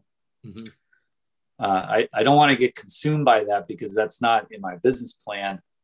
The the space will allow me and my ME partner to start looking at putting a putting together a, a film coating line and coating film, probably large format to mm-hmm. start out with because that's sure. the easiest to handle. Um, and then just see see how that's going to play out. And you go, well, that's loony. You can't do that. You have to have a facility like Kodak. No, I don't. I don't think you do. And and part of it is is realizing that the thing I want to do is I want to bring back obsolete emulsions, old old emulsions like what was done at the turn of the century. If you go and read what they were doing at the turn of the century, it was very primitive compared to what's done today. You know, there's a hundred years worth of technology advancement that happened. And and I also know there was a video that I saw. I think I think the late Ron Mowrey had posted a video where where I a former Kodak employee down in Australia basically built a f- film coating line in his garage. I'm I sure think, you've seen that. I think I'm actually uh, I'm going to share a screen because I had um, uh, I had seen something along these lines, and I think that this is what you're talking about. Yes. Is this machine? Yes. That is like my inspiration. This is why I think I could do this. Yeah, uh, beautiful. it's um the website is Sao Paulo camera style.wordpress.com. And um, this is a post from 2012. Yeah and um, and it looks to me it looks like he was doing 120. So and we'll put that in the show notes. Um, yeah, I I I thought long and hard about what format I would start with. I think large format is probably the easiest, ironically, because 120 film. How the hell do I make backing paper that's not modeled like the the big guys are having problems with? Right. You know, uh, I'm going to avoid all that. And then the 35 millimeter, there's all that additional, making those little holes in the side of the film. That's, I, I'm telling you, so hard to do if you have, have a, my budget. I have a thousand hey. feet of clear leader that is perforated that I'll donate to the process. All you have to do is I'll give you the thousand feet. You just have to give me a hundred foot roll you hear how so, good that so deal the, was for me? So, so, so really, the only the issue isn't the format; it's whether it's single sheet versus roll. There's no yeah. reason not to shoot single sheets on medium format as well. I mean, yeah. all my most of my medium format cameras already are set up to take two and a quarter by three and a quarter holder. Yeah, so yeah, like uh, the you've got the Mamiya uh, plate adapter backs, film plate adapter backs so people do yeah. buy them. They're the six plate formats. Mm-hmm. That uh, I think Rollei uh, did. Rollei had a back like that too. Yeah, and Linhof, and um, yeah, I actually sell quite a bit of those. Enough that the six plate format, so that medium format, I buy stock glass, pre pre cut glass for it, in the little boxes. Mm-hmm. It's so awesome. I was so excited when I got those boxes in. Um, so yeah, I, yeah, people got buy them quite a, a surprisingly well let's be real. Not many people buying them in the grand scheme of things but enough for me to go whoa I, I, need to get boxes and stuff just to so it'll be in a cool little box itself that it fits in. Right. anyways. But you're also talking about making the thin film right? The uh not just glass plates but um acetate or whatever. Right Right. Yeah, and so now, so I mean many two and a quarter by whatever cameras can use single sheet as well, and yeah, no reason not to. I'm also uh, the other thing though about doing large format is that that's where the fewest choices still exist.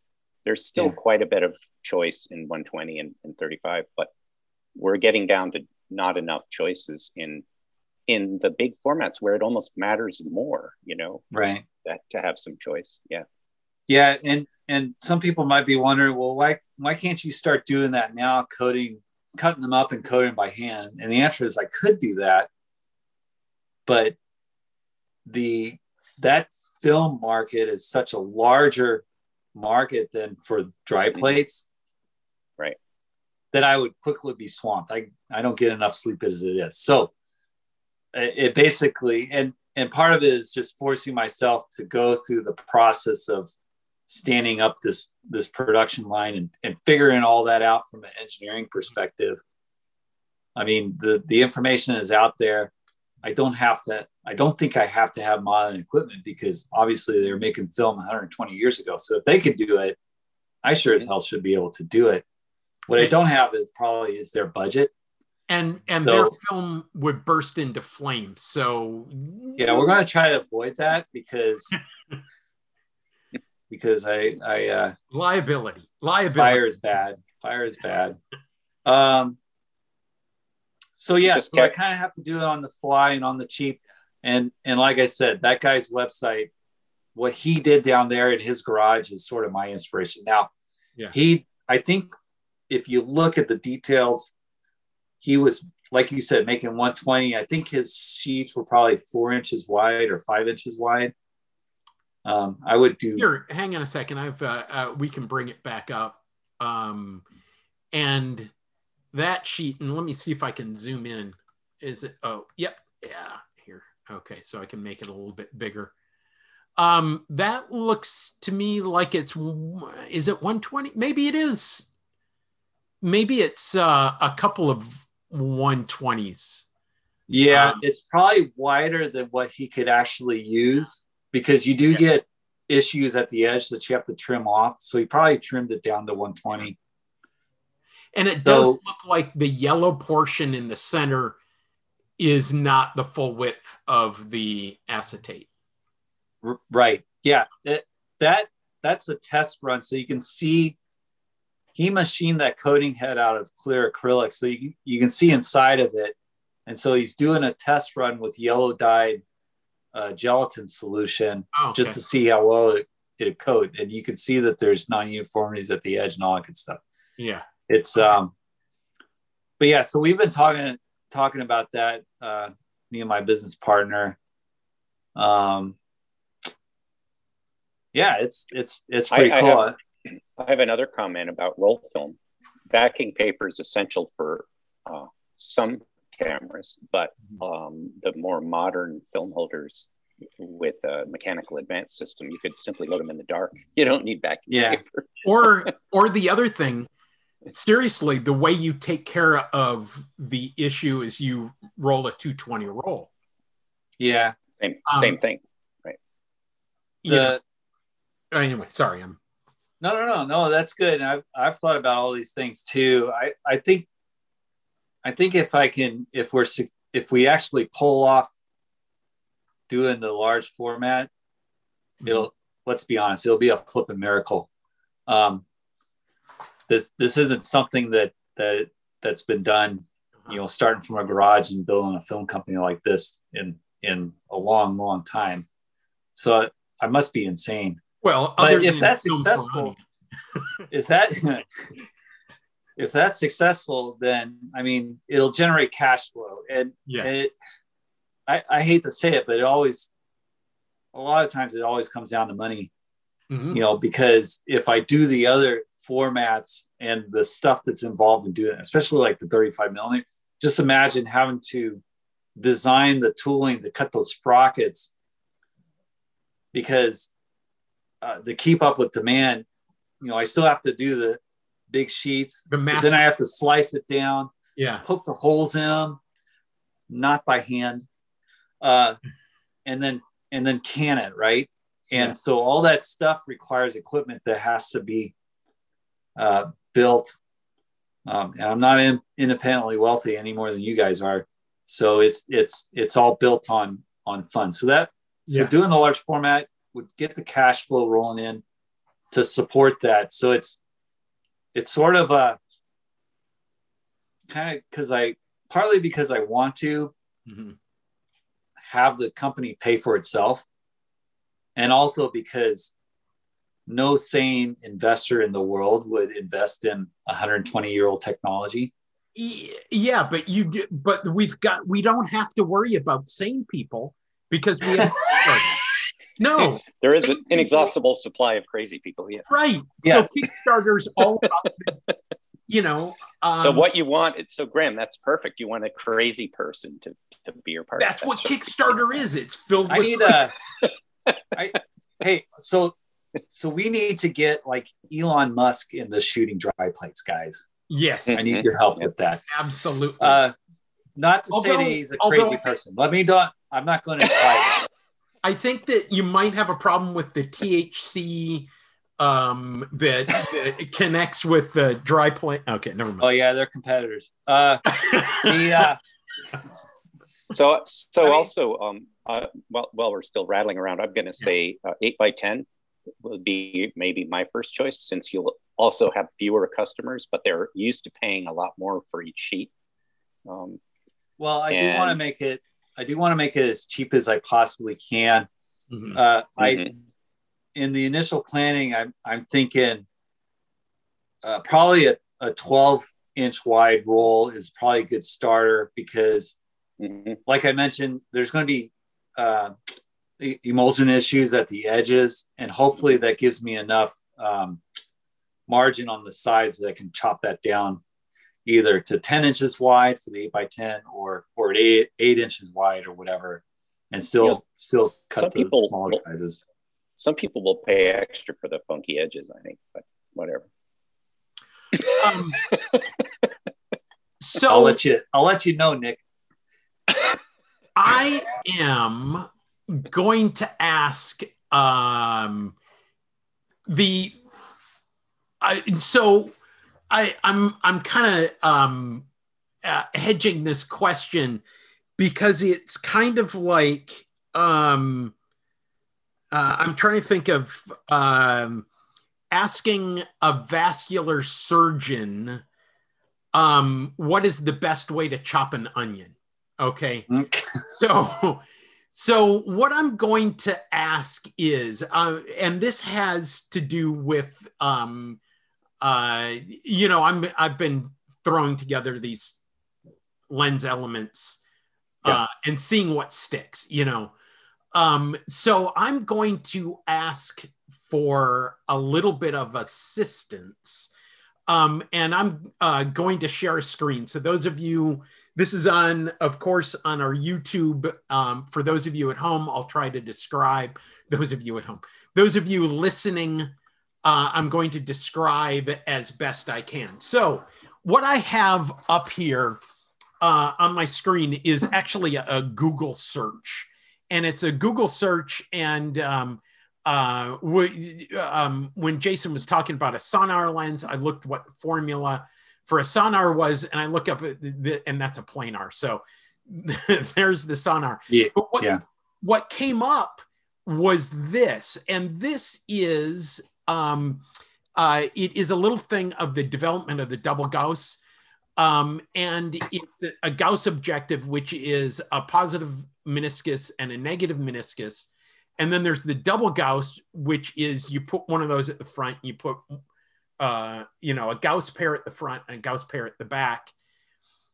And I tried to build it based on, I tried to build one based on this and yeah. I used the formula that I have. Um, and this is my, I, I've talked about it in a bunch of different episodes. Um, but this is the thing that I got from Eric Mathy, that formula. I put it in a spreadsheet.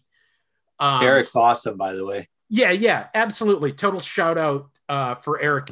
And um, uh, he and I and uh, Dom Silverthorne uh, are going to be putting together a uh, a project uh, that may be a, a, a podcast coming coming soon for for us onion choppers um, as opposed to you the vascular surgeon. So so the question is so we you know this is this has worked fairly well for a two element lens right. um oh wait hang on a sec. Yeah. Okay so the formula one is a two element lens. You put you know the focal length at the front the focal length at the back the lens separation um i don't know why i had it at zero. Uh, and then you get the back focal length and you right. get the focal length and the back focal length. So i can build something like um, this and i'll show it uh, to the rest of the people um, these are two elements out of uh, Quantaray zoom uh, or it may have been a Rokkor zoom. I don't know what exactly the, the zoom was. I, uh, I've forgotten at this point. Where I have a front element and a back element, I figure out exact about what their focal lengths are, and I create a lens from that. So I thought that all I needed to do, and I'm going to flip back to this, was figure out what the focal length of a positive, you know, of a Gauss lens, which is yeah. a positive meniscus and a negative meniscus. I figure that, and then I come back to my formula and I put that in the front, whatever my result is in the front. And then I put that same thing in the back, and then I get my my formula. So for instance, and I'm gonna use like I had a 320 uh positive yeah I had a 320 positive meniscus and a 130 negative meniscus. So right. here let me put that in 320 uh, 320 and a negative what was that negative number come on where was it negative uh, Oh, wait, Neg- hang on a second. Negative, negative 200? No, 130. Yeah, negative 130 here. Let me put that in. Right. And I separate them by here. It'd be much more realistic, eh, realistic of a five. Okay. So what I end up with is a focal length of negative 224. Yeah. Okay. So if which I means put, that it's a it's going to be a negative lens. Yeah. So, but if I put a negative, if I take that negative 224 and a negative 224, I end up with a negative lens again. So, yes. um, which makes sense. Okay. I'm, go ahead, I'm, go I'm ahead. doing something. I'm doing something. I think I've. So so stop chopping you, the onions. yeah. So if you want a positive, so yeah. So when you get the negative focal length, it means that the um, the rays at, at your image plane are dis- diverging. It's not going to come to focus. Right. And, and in in optical terms, we call that a, a an imaginary image plane because you if you ray trace it out, yeah. the rays at at the back end are diverging. So if you drew dashed lines forward, you'd see that the focal length is toward the front, but it's imaginary because you can't actually put a film plane there. And, yeah. And get an image because your film would be blocking the light coming in from the lens. So we call it imaginary. If okay. you want to get a positive focal length, which you need to form a, a focus. Right. Right. Okay. Your, so, oh, go your, ahead. Your positive lens number has to be smaller than your negative lens number. So if you put in positive 100 for the front lens, just as an example. Okay.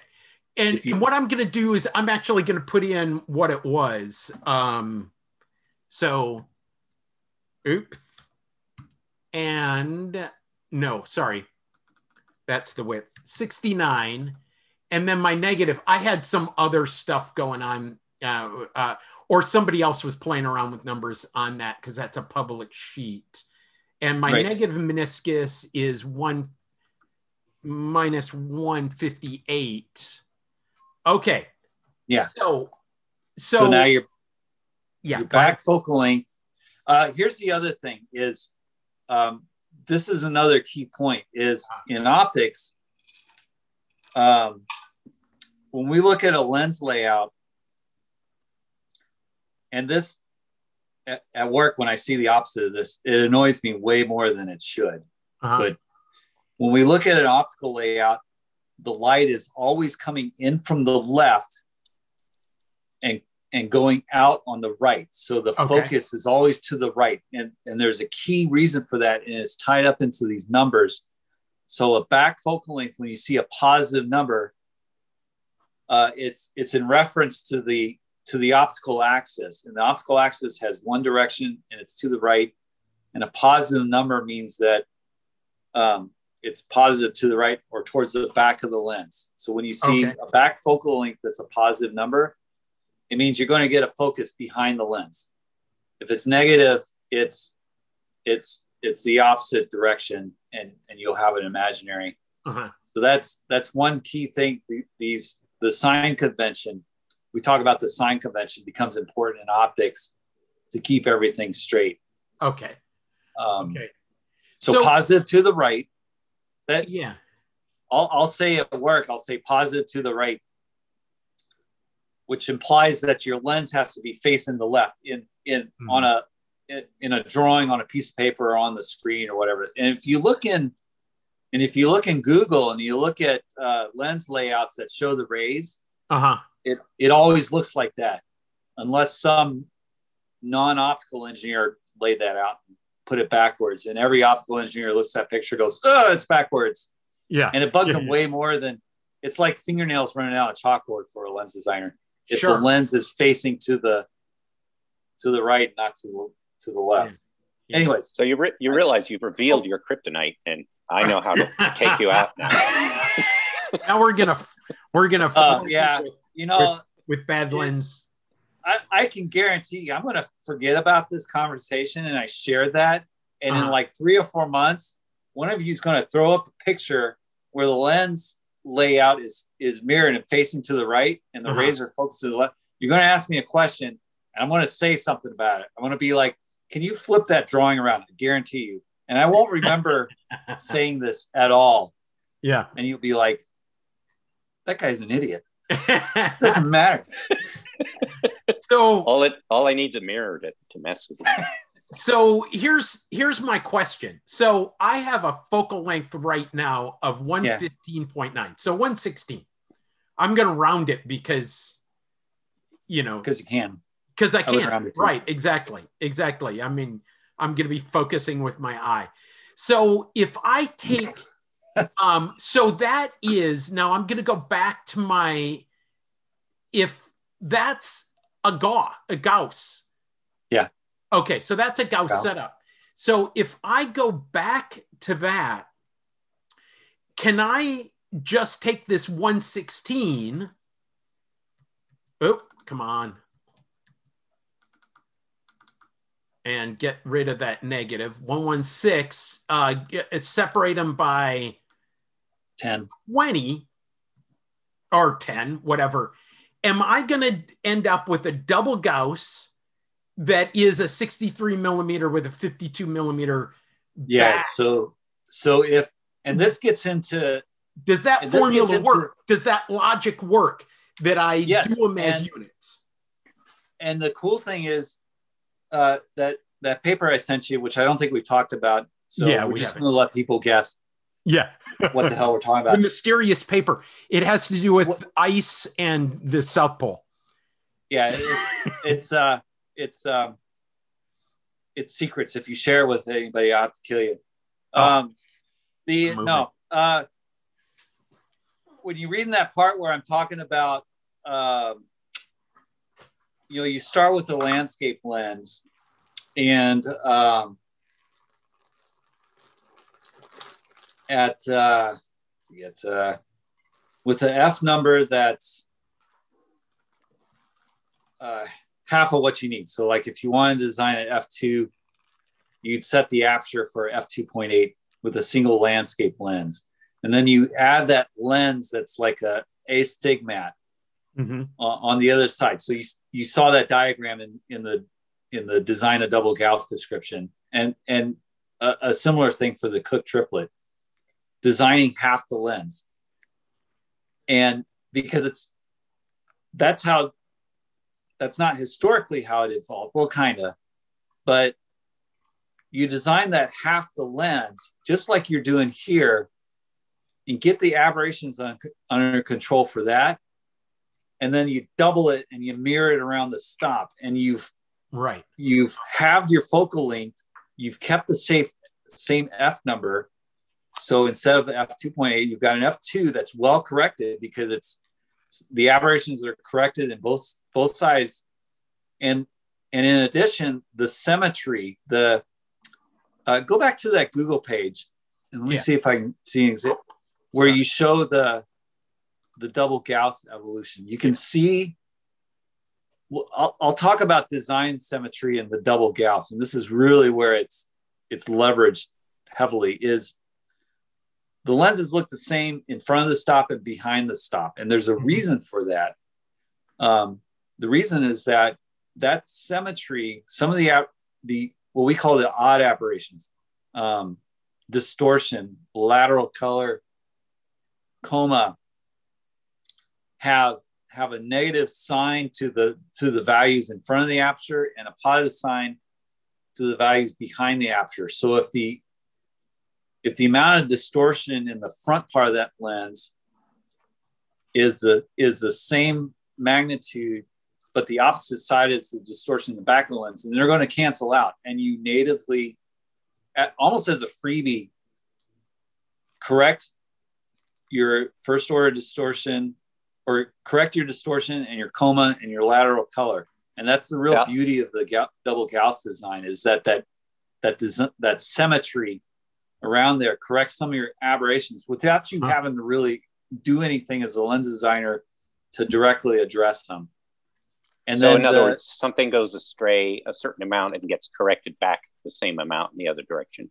Essentially, exactly, and right. and that's true for the third order, and that's true for um, now I have to add the caveat. So that's true if you're if the object that you're imaging is at the same distance as your as your image plane, right? Now uh. in for for photography, so that uh, on your on your site the the yeah. picture uh, that shows the rays, the blue and the and the green and the red rays going through. Yeah, that one there. That obviously doesn't look what most people would think is symmetrical. But I do as a lens designer, that's still a symmetrical design. There's differences in the front and back because you no longer have the same distance between your your object and your image. You know, it's it's uh it's it's set for focus at right. infinite. So you sort of have to compensate for that because the numbers don't quite tweak out the same but still you're so taking advantage so, of that symmetry to cancel out like distortion and coma and lateral color so it so essentially the, the first idea would be a one-to-one macro um, where yes. the film is same distance as the subject right and th- and then you what you're doing here is you're sort of aiming that you, effect out at a greater distance right you're tweaking it a little bit because you know that you're you're you're looking at things that are a lot farther away than your film right. plane and if you look at classical designs, like the Dagor lens is a per, is a perfect example where the lenses are actually the same front and behind the stop. They did that because they were easy to manufacture, but you do get a little bit of softness compared to the modern lens because you're not quite correcting those aberrations um, uh, exactly at at wide apertures. So the Dagor lens, you stop it down, it sharpens right up because stopping down the lens is is uh, you know helps correct correct a bunch of the aberrations. But if you're trying for a, a fast, wide open lens, um, this is how you do it. You you have to, you know, a, if you wanted to have a fast Dagor, um, you would tweak what the the the the lenses in front compared to the lenses in back are. You know, you, they're they're not physically symmetric, but optically, there's this is a symmetric design. If if that makes sense. No, it does. The um, the Sonnar lens, which you have a, a diagram top center, um, kind of does that, but but goes at correcting the aberrations in a different way because it's not as symmetric as a double Gauss. So you do have mm-hmm. to address coma, which you which you address by moving the distances uh, uh, uh, of the lenses relative to the aperture. It also has to correct astigmatism, which it which it does. You know, it's got that really thick triplet um, behind the aperture. That that thickness is what helps correct astigmatism. And then then the trip you've got triplets in there because you you can't use design symmetry to correct lateral color, which is you know uh, colors coming to the different um, uh, heights on the on the film plane, you know, off axis. So you have to right. make them achromatic. Um, correct color in the elements themselves, um, which you also do in the double Gauss, um, but for but for the other correct uh, color chromatic uh, spherochromatism. Um, so you don't quite have as much design symmetry. You do leverage that, and then but then you're balancing the other aberrations so that it's it's two two different but but kind of similar ways to approach the same problem. The um, the Cooke triplet is the simplest type of design that that takes advantage of that symmetry, and it's got just enough variables um, from an optical design perspective to correct all the basic third order aberrations, plus the first order aberration, which is focus. What the Cooke doesn't do, so you go, oh, well, it corrects all the aberrations. It, mathematically it drives them all to zero but you go okay so why isn't it like super sharp because you have higher order aberrations which are or more more subtle deviations from ideal which um, the uh, which the double gauss gives you more freedom the double gauss for example gives you more freedom to balance the basic aberrations against what's going on at the higher order um, so those classic triplets that you see in lots of really old, you know, folding cameras and so forth. Yeah. Some of them are really quite good. And are they similar to that? I mean, is that similar to the Cooke? Yeah. So the Cooke is is just three pieces of the glass. The classic triplets, like the um, like the Tessar, uh, they they improved on the Cooke. I don't know if you call it historically, but from a design perspective, it it improves on the Cooke triplet by uh, which which you're showing now. I didn't realize uh, there was a three element Tessar. I, I thought they were four. Well, they're they're they're they're four, but w- two of those are in a. What I learned when I got into photography are in a single group because right. it's it's a doublet, right? Got it. So the doublet is is a is a pairing of, of two different glass types mm-hmm. to help correct the color a little bit better than the Cooke. Right. Um, so so they're decreasing the divergence in in uh, in uh, come, the way diffraction is affected by wavelength. Yeah. Right. Right. Yeah, and and and from a from a design perspective, basically, it's adding more variables for you to play with. Mm-hmm. Uh, the more variables that you have to correct the aberrations, the better. And, and in fact, um, really complex systems. This is going to sound obvious, but but uh, I, I I've got a Captain Obvious hat. The more you want to correct uh, your your image quality, the more lenses you add. That's why a double Gauss has has what uh, the basic design has six elements in four groups. Right. And the and the 50s all usually have seven or eight, you know, when, mm-hmm. when the F number gets down to 1.8 or 1.4. Um, the most complex optics that I've seen are the ones that a company called Zygo designs and builds for uh, so for photolithography.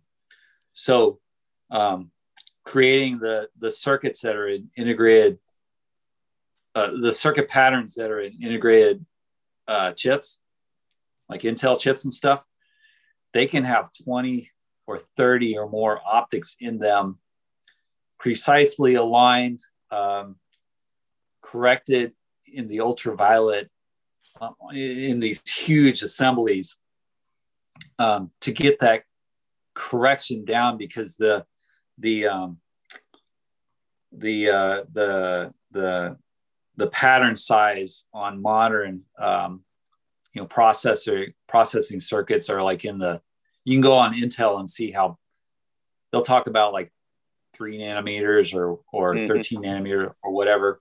Well, it's talking about think about that in terms of the wavelength of light, and to correct that is is just incredible. And and those systems that they put together, this big thing that um, uh, ones I've seen are like four foot long and maybe a foot or so diameter. So they're not that big, but they're they're they're huge. Those things can be like a million or two dollars more per per lens, mm-hmm. just because they're so complex and, and precise. Yeah. Uh, but they get it the correcting to that by adding more elements, and and what they're doing from a design perspective is just adding more variables to beat down those aberrations. Mm-hmm. So, okay. No, and uh, so it sounds like a lot of color correction is happening in the back lens. Um, yeah, and that and that makes sense because it's like the relationship. It's like it comes through spread out. Now we got to try and get it back together. Yeah, yeah. It's all about steering the the light where you want to. Mm-hmm and that's that's harder than that, that's that that well, I guess when it comes down to it, that's pretty hard to do. Yeah, I'm wondering about playing a little bit with filters now. Um, it's something I've stayed away from, but I've been just assuming ah digital filters, but it isn't the same really. It sounds like you could you could give a lens less like if it has certain troubles, you could reduce its troubles by filtering out certain lights and you know, yeah, and worth playing with yes, you can filter out certain wavelengths to to improve the color correction, but um, you do have to know where um, which wavelengths it was corrected for. You know, mm-hmm. um, so like an achromat is a two element lens, uh, which ha- which uses two different glass types. Um, to correct uh, uh, you know red and blue. So you need to know what those wavelengths are. So if you if you actually put a filter in front of a, a lens like that that let only green through then you would actually get a blurrier image because because green you know halfway between red and blue is, is less corrected. That's just right. an achromat so like on a double gauss and stuff um, it may it may be corrected um, absolutely at like uh, I don't know three three or four wavelengths. It kind of depends on on what they did with the design. Mm-hmm. So um, I think we need to start wrapping up because I think we could go forever. I really do think we could go forever. But yeah, we're just warming um, up here. I just want to show um, a double Gauss that I have built during the show. Let me see if I can get there we go. I can get focus on it. Um, and that's tape, by the way. Nice. Uh, so this is a Gauss. Sorry, let's figure it out. It's got a positive meniscus of 69 millimeters, a negative meniscus of um, 158, and and I just dropped my lens off but if I put them if I put them together, there I am. Yeah. So I'm holding these in my hand. So here's my double Gauss little handheld double Gauss lens. This does appeal to the redneck in me. Get and to the, the yeah, tape or to the you do need duct tape in me. Um, Uh, so here, let me put my other lens back on. There we go. So this is it. Um, yeah. And just using that little formula that I, and apparently while dicking around with that formula, I cleared out the formula. so I've just got to go back and put it back in. Um, but that is, and this is, yeah. And if you guys notice, I didn't put my lens back in straight. So this so, yeah, looks very artistic. Yeah, yeah, right, exactly. Well, it's my well, tilt, he's tilt, Graham is using a homemade tilt. lens yeah. to, to shoot the video it's, that you're watching. That's awesome. It's, it's semi homemade, and I'll switch to my other. Oh, I'll switch to my other camera, and I'll show you guys what this is. Um, it'll take me just a second. Come on, FaceTime built in. There we go. And okay. I have to th- I have to say one thing before we go, uh-huh. because I just remembered it. But I saw I heard a, a blip on a BBC Science show recently okay. about somebody who is supposedly now making successfully a basically a like a castable optical glass that they can basically cast in a mold. Oh, not uh, you can print it. Um, well, uh, this is this is supposed to be better than okay. that. Um, yeah. So so here's here's the lens, and what it is is it's just a ring, and then on this side, there we go. It is a shaft with felt around it, so it gets a friction, and it allows for tilting just like a Lensbaby. And nice. the lens element, uh, the lens that's in there is uh, from a ro- uh, from a Minolta point and shoot.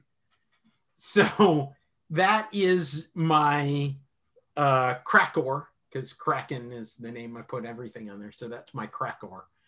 Um, so that was awesome. that's what you guys have been seeing me on all day. But my my camera's like hundred degrees. So I think I'm going to quit using that for right now. But this is, again, that is my double Gauss um, horror. I, I'm going to guess with the curvature of that, I'm going to have barrel distortion um, quite a bit. So, yeah, the in the the focal length like like your spreadsheet will calculate the focal length. Mm-hmm. Um, as you start wanting to correct those aberrations, you'll you'll want to dig into you. You have to start taking into account the radius of curvatures and the thickness and the glass types and stuff, which you can actually do. I think I told you this in the message. You can actually do that in a spreadsheet if you were a glutton for punishment. Um, I cheat by using Zemax. Yeah. But uh, but um, that that paper that I sent you at, at a high level um, sort of steps walks you through the steps that you need to do to design the Gauss, where you start with the landscape lens, uh-huh. and then you have a stop, and then you have that thicker element on the other side of the stop which is corrected for astigmatism. And you can look and you can dig up the, the math. There's a great website that talks about how to calculate the aberrations uh-huh. based on the thicknesses and raised curvature and index. And that's really all you need to figure out what that looks like. And once you have that, you've got the start of a, a double Gauss. The next step is to make that thick lens achromatic, to, so correct color within itself and then double it. And there you go. That's the design. Cool. It's, it's it's pretty simple, but there's a lot behind that, the math part, which I'm going to tell you, even for me, took me years to wrap my head around it uh-huh. to the uh-huh. point where it was intuitive and I wasn't just pushing buttons in Zemax. But it's if you really want to learn that stuff, it's having a, a real problem. And this kind of steps back to what you were talking about um, how photography uh, ties into the design or, or helps design. I, I like what you do, Graham, and what Eric does because you're trying to solve real problems. And um, what is it? Uh, uh, what's that saying about the mother of all inventions? Is necessity? I, I forget the. Yeah. Yeah, necessity is the mother of all inventions. So if you're trying to solve a real problem, then then you're going to be motivated subconsciously. Uh, this is just how the human brain works Uh-huh. to try to figure out how to solve that problem. And and so if you're just trying to read the math for entertainment, it's going to put you to sleep. But if you're Yeah. if you're reading this stuff to solve that problem, how do I design a double Gauss by hand in a spreadsheet? Then you're going to find that you're going to dig into it and, and figure Yeah. out how to do that. One of And one once- of the things though. Oh, go ahead. I, I was going to say once you're done, once Yeah. you've done that, you're going to look back and go, "Holy crap, I did that!" And that's Yeah. for an engineer, that's a great feeling. But uh, It- it- anyways, one of, one of the one of the problems that you know Eric and I are running into and other people is that we don't have the ability to um to actually generate the lens that we want to generate yeah, um and so we're you know i mean we we talk about fred at um surplus shack. Um yes, surplus shed sorry. Um and it- so we're limited to what he's got for us right? Um Yeah.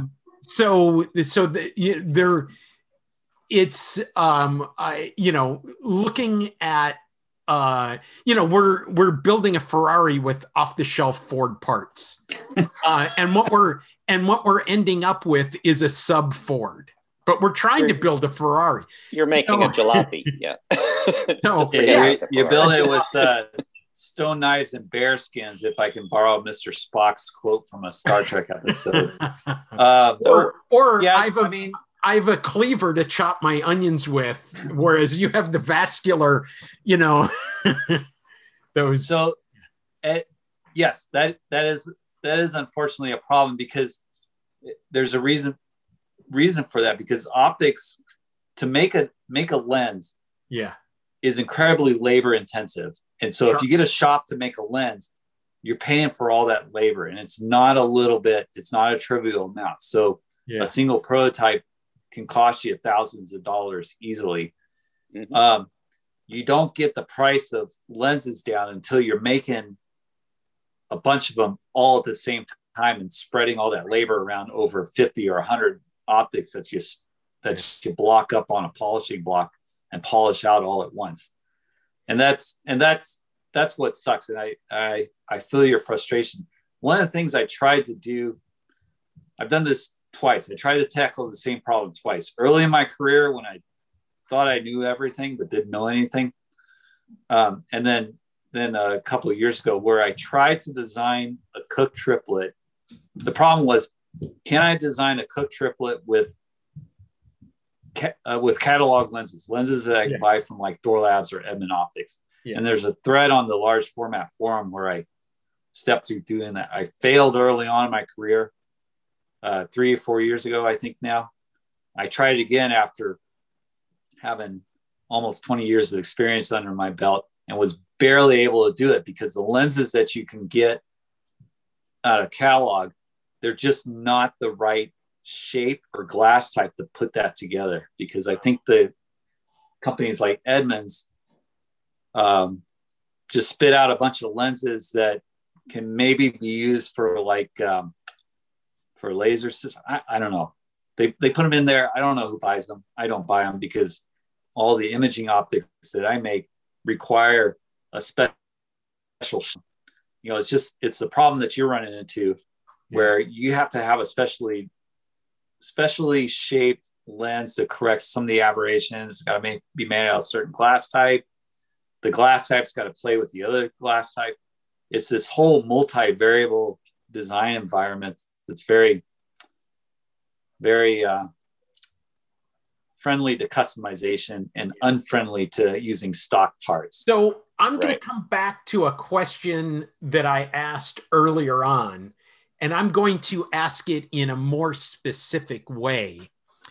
Um, when are we going to get the Pictoria Graphica um, 45 millimeter f2 uh, Leica thread mount lens because I want.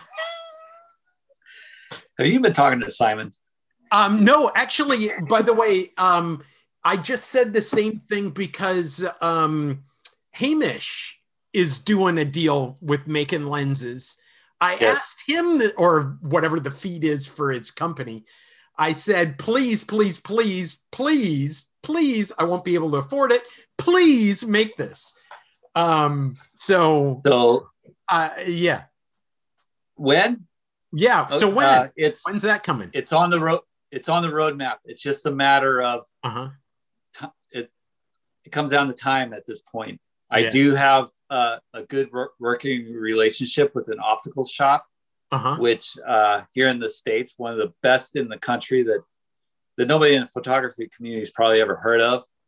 Um, they're hoping to change that as they grow their business. Um, yeah, well, you that, can co-brand, co-brand. Yeah, that uh, that I sort of uh, broached the idea of designing optics because, like I said earlier, my business partner is a mechanical engineer. When you get an optics guy and an ME together, at some point a lens is going to spit out. And yeah. and right now it's um, trying to figure out exactly what uh, type of lens to design. 45 uh, 40... millimeter f2 Leica thread. that's kind of what I that's kind of what I've heard, Graham. And uh, the the other kind of cool thing, so, and this gets in, uh, you're you're gonna get me started again. Um, we got to wind down. I, have talked I've talked about we've talked about this a lot and, and haven't made it really public because I, I don't know when I'm going to be able to work on it. Hopefully this year, but what I want to do, um, I mean, I'm going to have an optical product line. There's there's no doubt about it. It's going to be something that will that uh, that could help me make this Pictoria Graphica my day job. Um, what I'd like to do, my vision for that is um, sort of sort of looks to the fact that we've got German lenses out there, we've got Japanese lenses, uh, Asian lenses coming from the Asian market. Where are the American designed and right. produced optics? I don't see any more anymore. I don't see any of them anymore. I think it's a shame because the optical design community, not just myself, um, I'm just a pretender, but the op- American optical community is very, um, very technically capable of putting out lenses that would compete with those guys. And I would love to see an American lens with an American style to it come to market. And, Orange. And if and I can help it, I'm going to, or Canadian. Uh, well, well, they've got Elcan, and and Elcan makes great optics. They're they're one of the go tos in my industry for for getting quotes. Uh, you you pay for it, um, but uh, in any case, I would love to be able to make a good quality, high performance uh, American lens. The the trick to it is is the cost because these things aren't aren't cheap. Mm-hmm. So I, obviously, but it you know if it's if it's made for a, a, a Leica mount, then I don't want to say I can mark it up, but uh, maybe maybe that that sort of clientele could could afford it. And, mm-hmm. and the price range I'm going for is is uh, I don't want to share numbers or anything like that because it's very mm-hmm. preliminary. But um, I, I, think I have a way to get to a reasonable price point um, on a on a full frame format lens. Cool. But we'll you know, see. We'll see how that plays out. And one of the reasons, I, one of the reasons I, why I say uh, a thread is because that can that's easily adapted to Leica M, which is yes. easily adapted to every mirrorless, including uh, Nick's GFX. Yeah. Um, so that's the reason why I say Leica thread. I don't I don't have a, I, I have Leica M. So, but anyway, another yeah another thing I'm finding out uh, using this big sensor is that some of the very very best lenses, from my point of view, for my taste, are small, relatively small and simple rangefinder lenses. And like you know, a lot of the Voigtlander Color Skopars, they're just simple small lenses. Yeah. But something about the way they the way they do so much with so little really comes through. Um, yeah. So that's not as many parts to make. And, you know, I think there's something to be said for keeping things fairly simple. And some triplets yeah, I found are just amazing. Yeah, we do have a CAD model for a um, for a mechanical design, and and we were looking at one optical design, but um, I didn't like it, so we're starting all over, uh, except the me- mechanical stuff. Um, part of the challenge is, and this this is where I've got to have keep a real good, you know, feel the pulse of the market. Part of the challenge of the Leica mount is that there's a expectation of quality on one side and, and build build quality stuff, which I'm not worried about. Uh, but but image quality. But then Nick, to what to your point, I also want to keep it simple because I could I could easily, even with all my experience, easily fail if I made this thing too complex. So I want to keep it simple. You know, keep it simple, stupid, which which uh, gives you a, a a different quality or different look to the lens. So you know that softness that you and I like uh, when it's wide open and it's stop down and gets sharper versus what the Leica community would expect in in resolution. So it's like ah, where's it's probably going to be somewhere in between. Well, also it's, there's another there's another thing about all that, which is if you don't if you want to if you make it a, uh, a rangefinder lens, then you are limiting yourself to short to mirrorless cameras and rangefinders, basically. Yeah. If you build it on a longer uh, flange back distance, then you don't have to tie it down to one mount. It's very easy to put different mounts behind it. You know, right. you could just have a threaded thing and someone in China will make adapters immediately, you know. yeah, and we've uh we've we've had those discussions and stuff and I think we have a path forward. Mm-hmm. Like I said, at least for initial for initial offering, you know, down the road, obviously it it wouldn't be the only lens that we ever made unless unless it ends up being total crap, which I would hope that wouldn't happen. But uh, you know, assuming it's successful, then there will be more lenses to follow. Um, how to handle that and all that good stuff is sort of the interesting. It it it's it's a lot of the same thought process that that I go through at work, which which is the interesting part. Aside from the doing the optical design itself, which I've been lazy about. Yeah. Um, so um, yeah, it's it's kind of an interesting thing. Like I said, it's just I really what I need to do is I need to be independently wealthy, so I have time to do stuff like this. But I but I'm not. So that's a goal. By the way, I know how to make you independently wealthy. The first lens you put out should be an 18 to 55 f4 to f5.6 because everybody Everybody needs one of those. Uh, yeah. Okay, I'll shut oh, up. Oh yeah. Uh, I think, there's there's. Oh. Well, I'm going to throw one more thing at you. Okay. Um, experimenting with uh, trying to adapt everything to everything. The the lenses I've also found to be incredibly useful are PC lenses designed with really big image circles because they can work on everything. So I'm using yeah. I'm using PC Nikkor PC lenses on this big big sensor because they are incredibly sharp and cover the whole thing beautifully. So there's another deal nowadays. You don't necessarily need to make, you could make lenses that can be used for many, many, many different purposes because we have such a proliferation of ways to image now. Um, yeah, so that's another thing to think about. Is just to make something a little bit, maybe more of a crescent wrench that can do a lot of different things. Uh, yeah, it's it's yeah we hashed out a lot of a lot of different ideas of of what an initial offering would be and, and some of it some of it we go okay this will be awesome but we're going to set that aside we'll put it on the roadmap as, something to look at as maybe a second offering or third mm-hmm. offering what and, and really tried to boil it down to if we had if we had one chance to to get this right, mm-hmm. what will capture the biggest chunk of interest? Right. And, and like it's the Leica M mount, I think. Um, uh, a, a focal length that's useful for street photography Mm-hmm. It doesn't necessarily have to be the fastest lens out there. Mm-hmm. It should be decent quality. Uh, you know. So there's this whole discussion that right. we had. It's it's been interesting stuff, and in I end, think I'm going to throw in one more idea, which is that something that isn't super common in itself is appealing. And I've been really taken with 30 millimeter field of view lately, and there's hardly any lenses made. Yeah, I was about to say, where do you get one to play with that?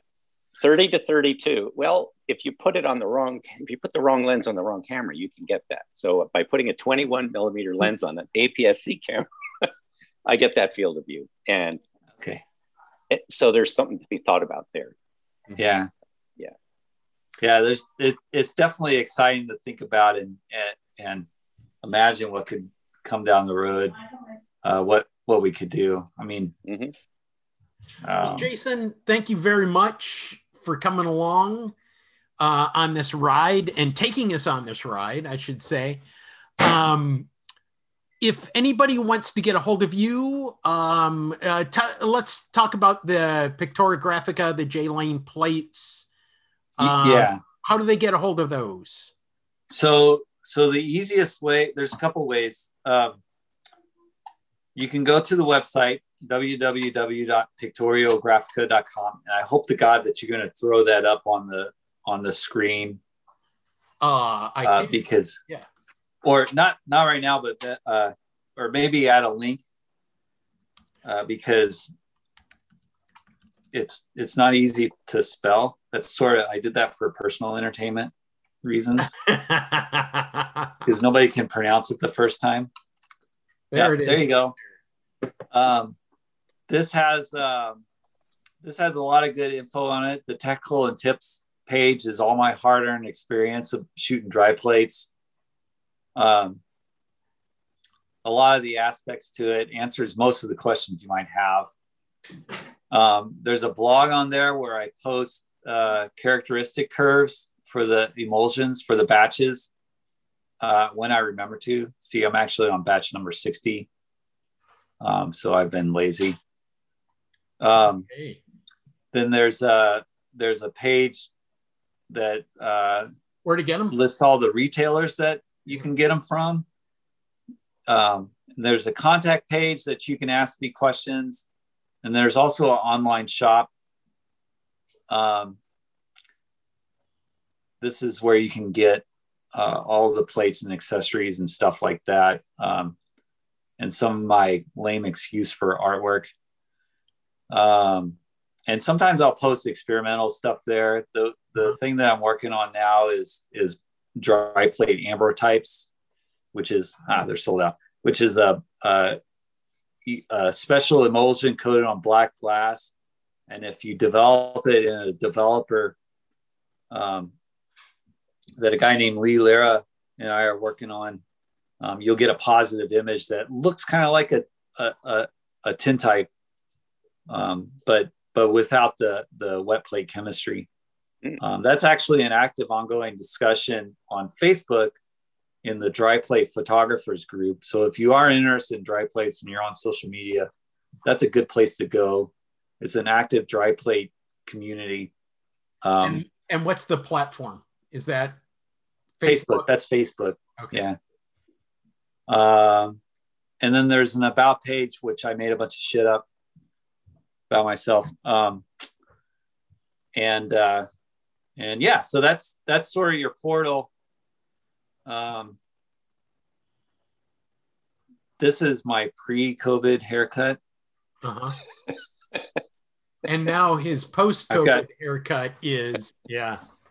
I've got more right. of a mad scientist yeah. thing Nick going. does too. Nick, take your hat off. Let's uh let's compare.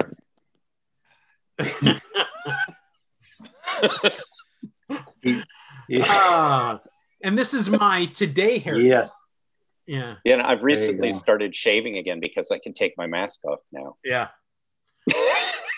oh yeah, in, in the grocery store. do that. It's funny. I'm one of the few people who's dared to bare my face. I'm like so vaccinated now, and almost everyone's afraid now to breathe air it, directly. Like sort of naturally keeps a bubble around you as you move Okay. through. Yeah, right. Well, exactly. I kind of, it's true. People like kind of reel back in horror when they see that the mouth exposed. It, but and I don't blame them. I don't blame them. But I also feel like I need to build up my immune system a little bit, you know, because we've all been so coddled now for a year. We haven't had a germ in our nose, you know, for a long time. We need to get Hence back. the almost non-existence of the flu this year. It's wiped out completely. But imagine what'll happen when everyone finally takes their masks off. We're all going to get really sick. which is the reason why Yeah. I don't.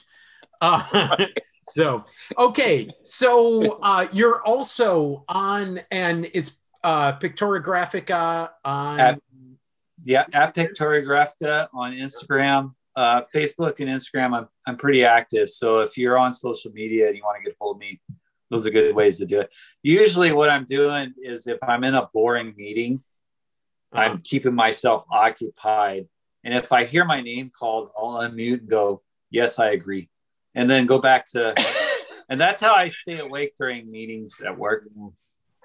I was Um, once doing that um, during a graduation ceremony, and uh, the president was talking about uh, the teacher of the year and how, how he had done a whole bunch of stuff, and I was off somewhere else. Graham. Ah, yes. And it was like, what? What did I do? I had, I had a meeting. This was just a couple weeks ago. And don't, I'm glad you guys don't know anybody I work with. Um, They're I all was in a meeting a couple weeks ago, wasn't paying attention at all. And then I heard, uh, Jason, can you talk to this? I had no idea what was going on, but I was like, uh, yeah. So, and then I started talking about something which I thought might be kind of related. Uh-huh. And then, and then was done. And they were like, okay. And they moved, or thanks for the insight or something like that. And I got a message from one of my coworkers that that was very insightful. I was, have no idea what the hell was going on. I was like, ah, yes. I was thank I was like, thanks. Or they were like, thank you. I'm like, oh, you're welcome. So, you know, fake it, fake it till you make it. But yes, or or Well, fake that's- it until you get fired. Uh, Well, I think there's there's a well, little they bit of haven't the, caught on yet. there's there's a little bit of the Chauncey Gardiner effect. I think uh, absolutely. when you don't know what's going on. yes, I like I like to sow the seeds. Um, okay, so um, anyway, okay, so Nick, how do people get a hold of you? Uh, you could try uh, uh, Abby Nick A B Y N I C K on Instagram, and that's probably as good or drop by his house. Um, Ethan is out um, hiking, um, uh, but you can get a hold of Ethan, uh, Ethan at cameradactyl.com and uh, at cameradactyl on the socials. I am uh, on Instagram, Graham Homemade Camera. I am also down the fidelity curve on Instagram. And uh, we want to thank uh, Robbie Cribbs, who will, you know, who did the music, and we'll be putting music in in the near future. Um, today was a little bit of a seat of the pants uh, kind of thing, Mm. but uh, Robbie, thank you very much. And we will, uh, we're going to take a, a little bit of June off. Um, I'm going to the mountains and I have bad internet and um, all that type of thing. Um, and but uh, we'll be back in July with a bunch of other stuff. We have some people lined up. Um, other than that, uh, thanks a lot, Jason. We'll see you later. Thanks, Robbie. Yeah, thanks a lot, Jason and Robbie. Uh, it's, it's been my pleasure. Thanks, guys, for having me on. It's been a, it's been a blast. All right, Okay. I'm in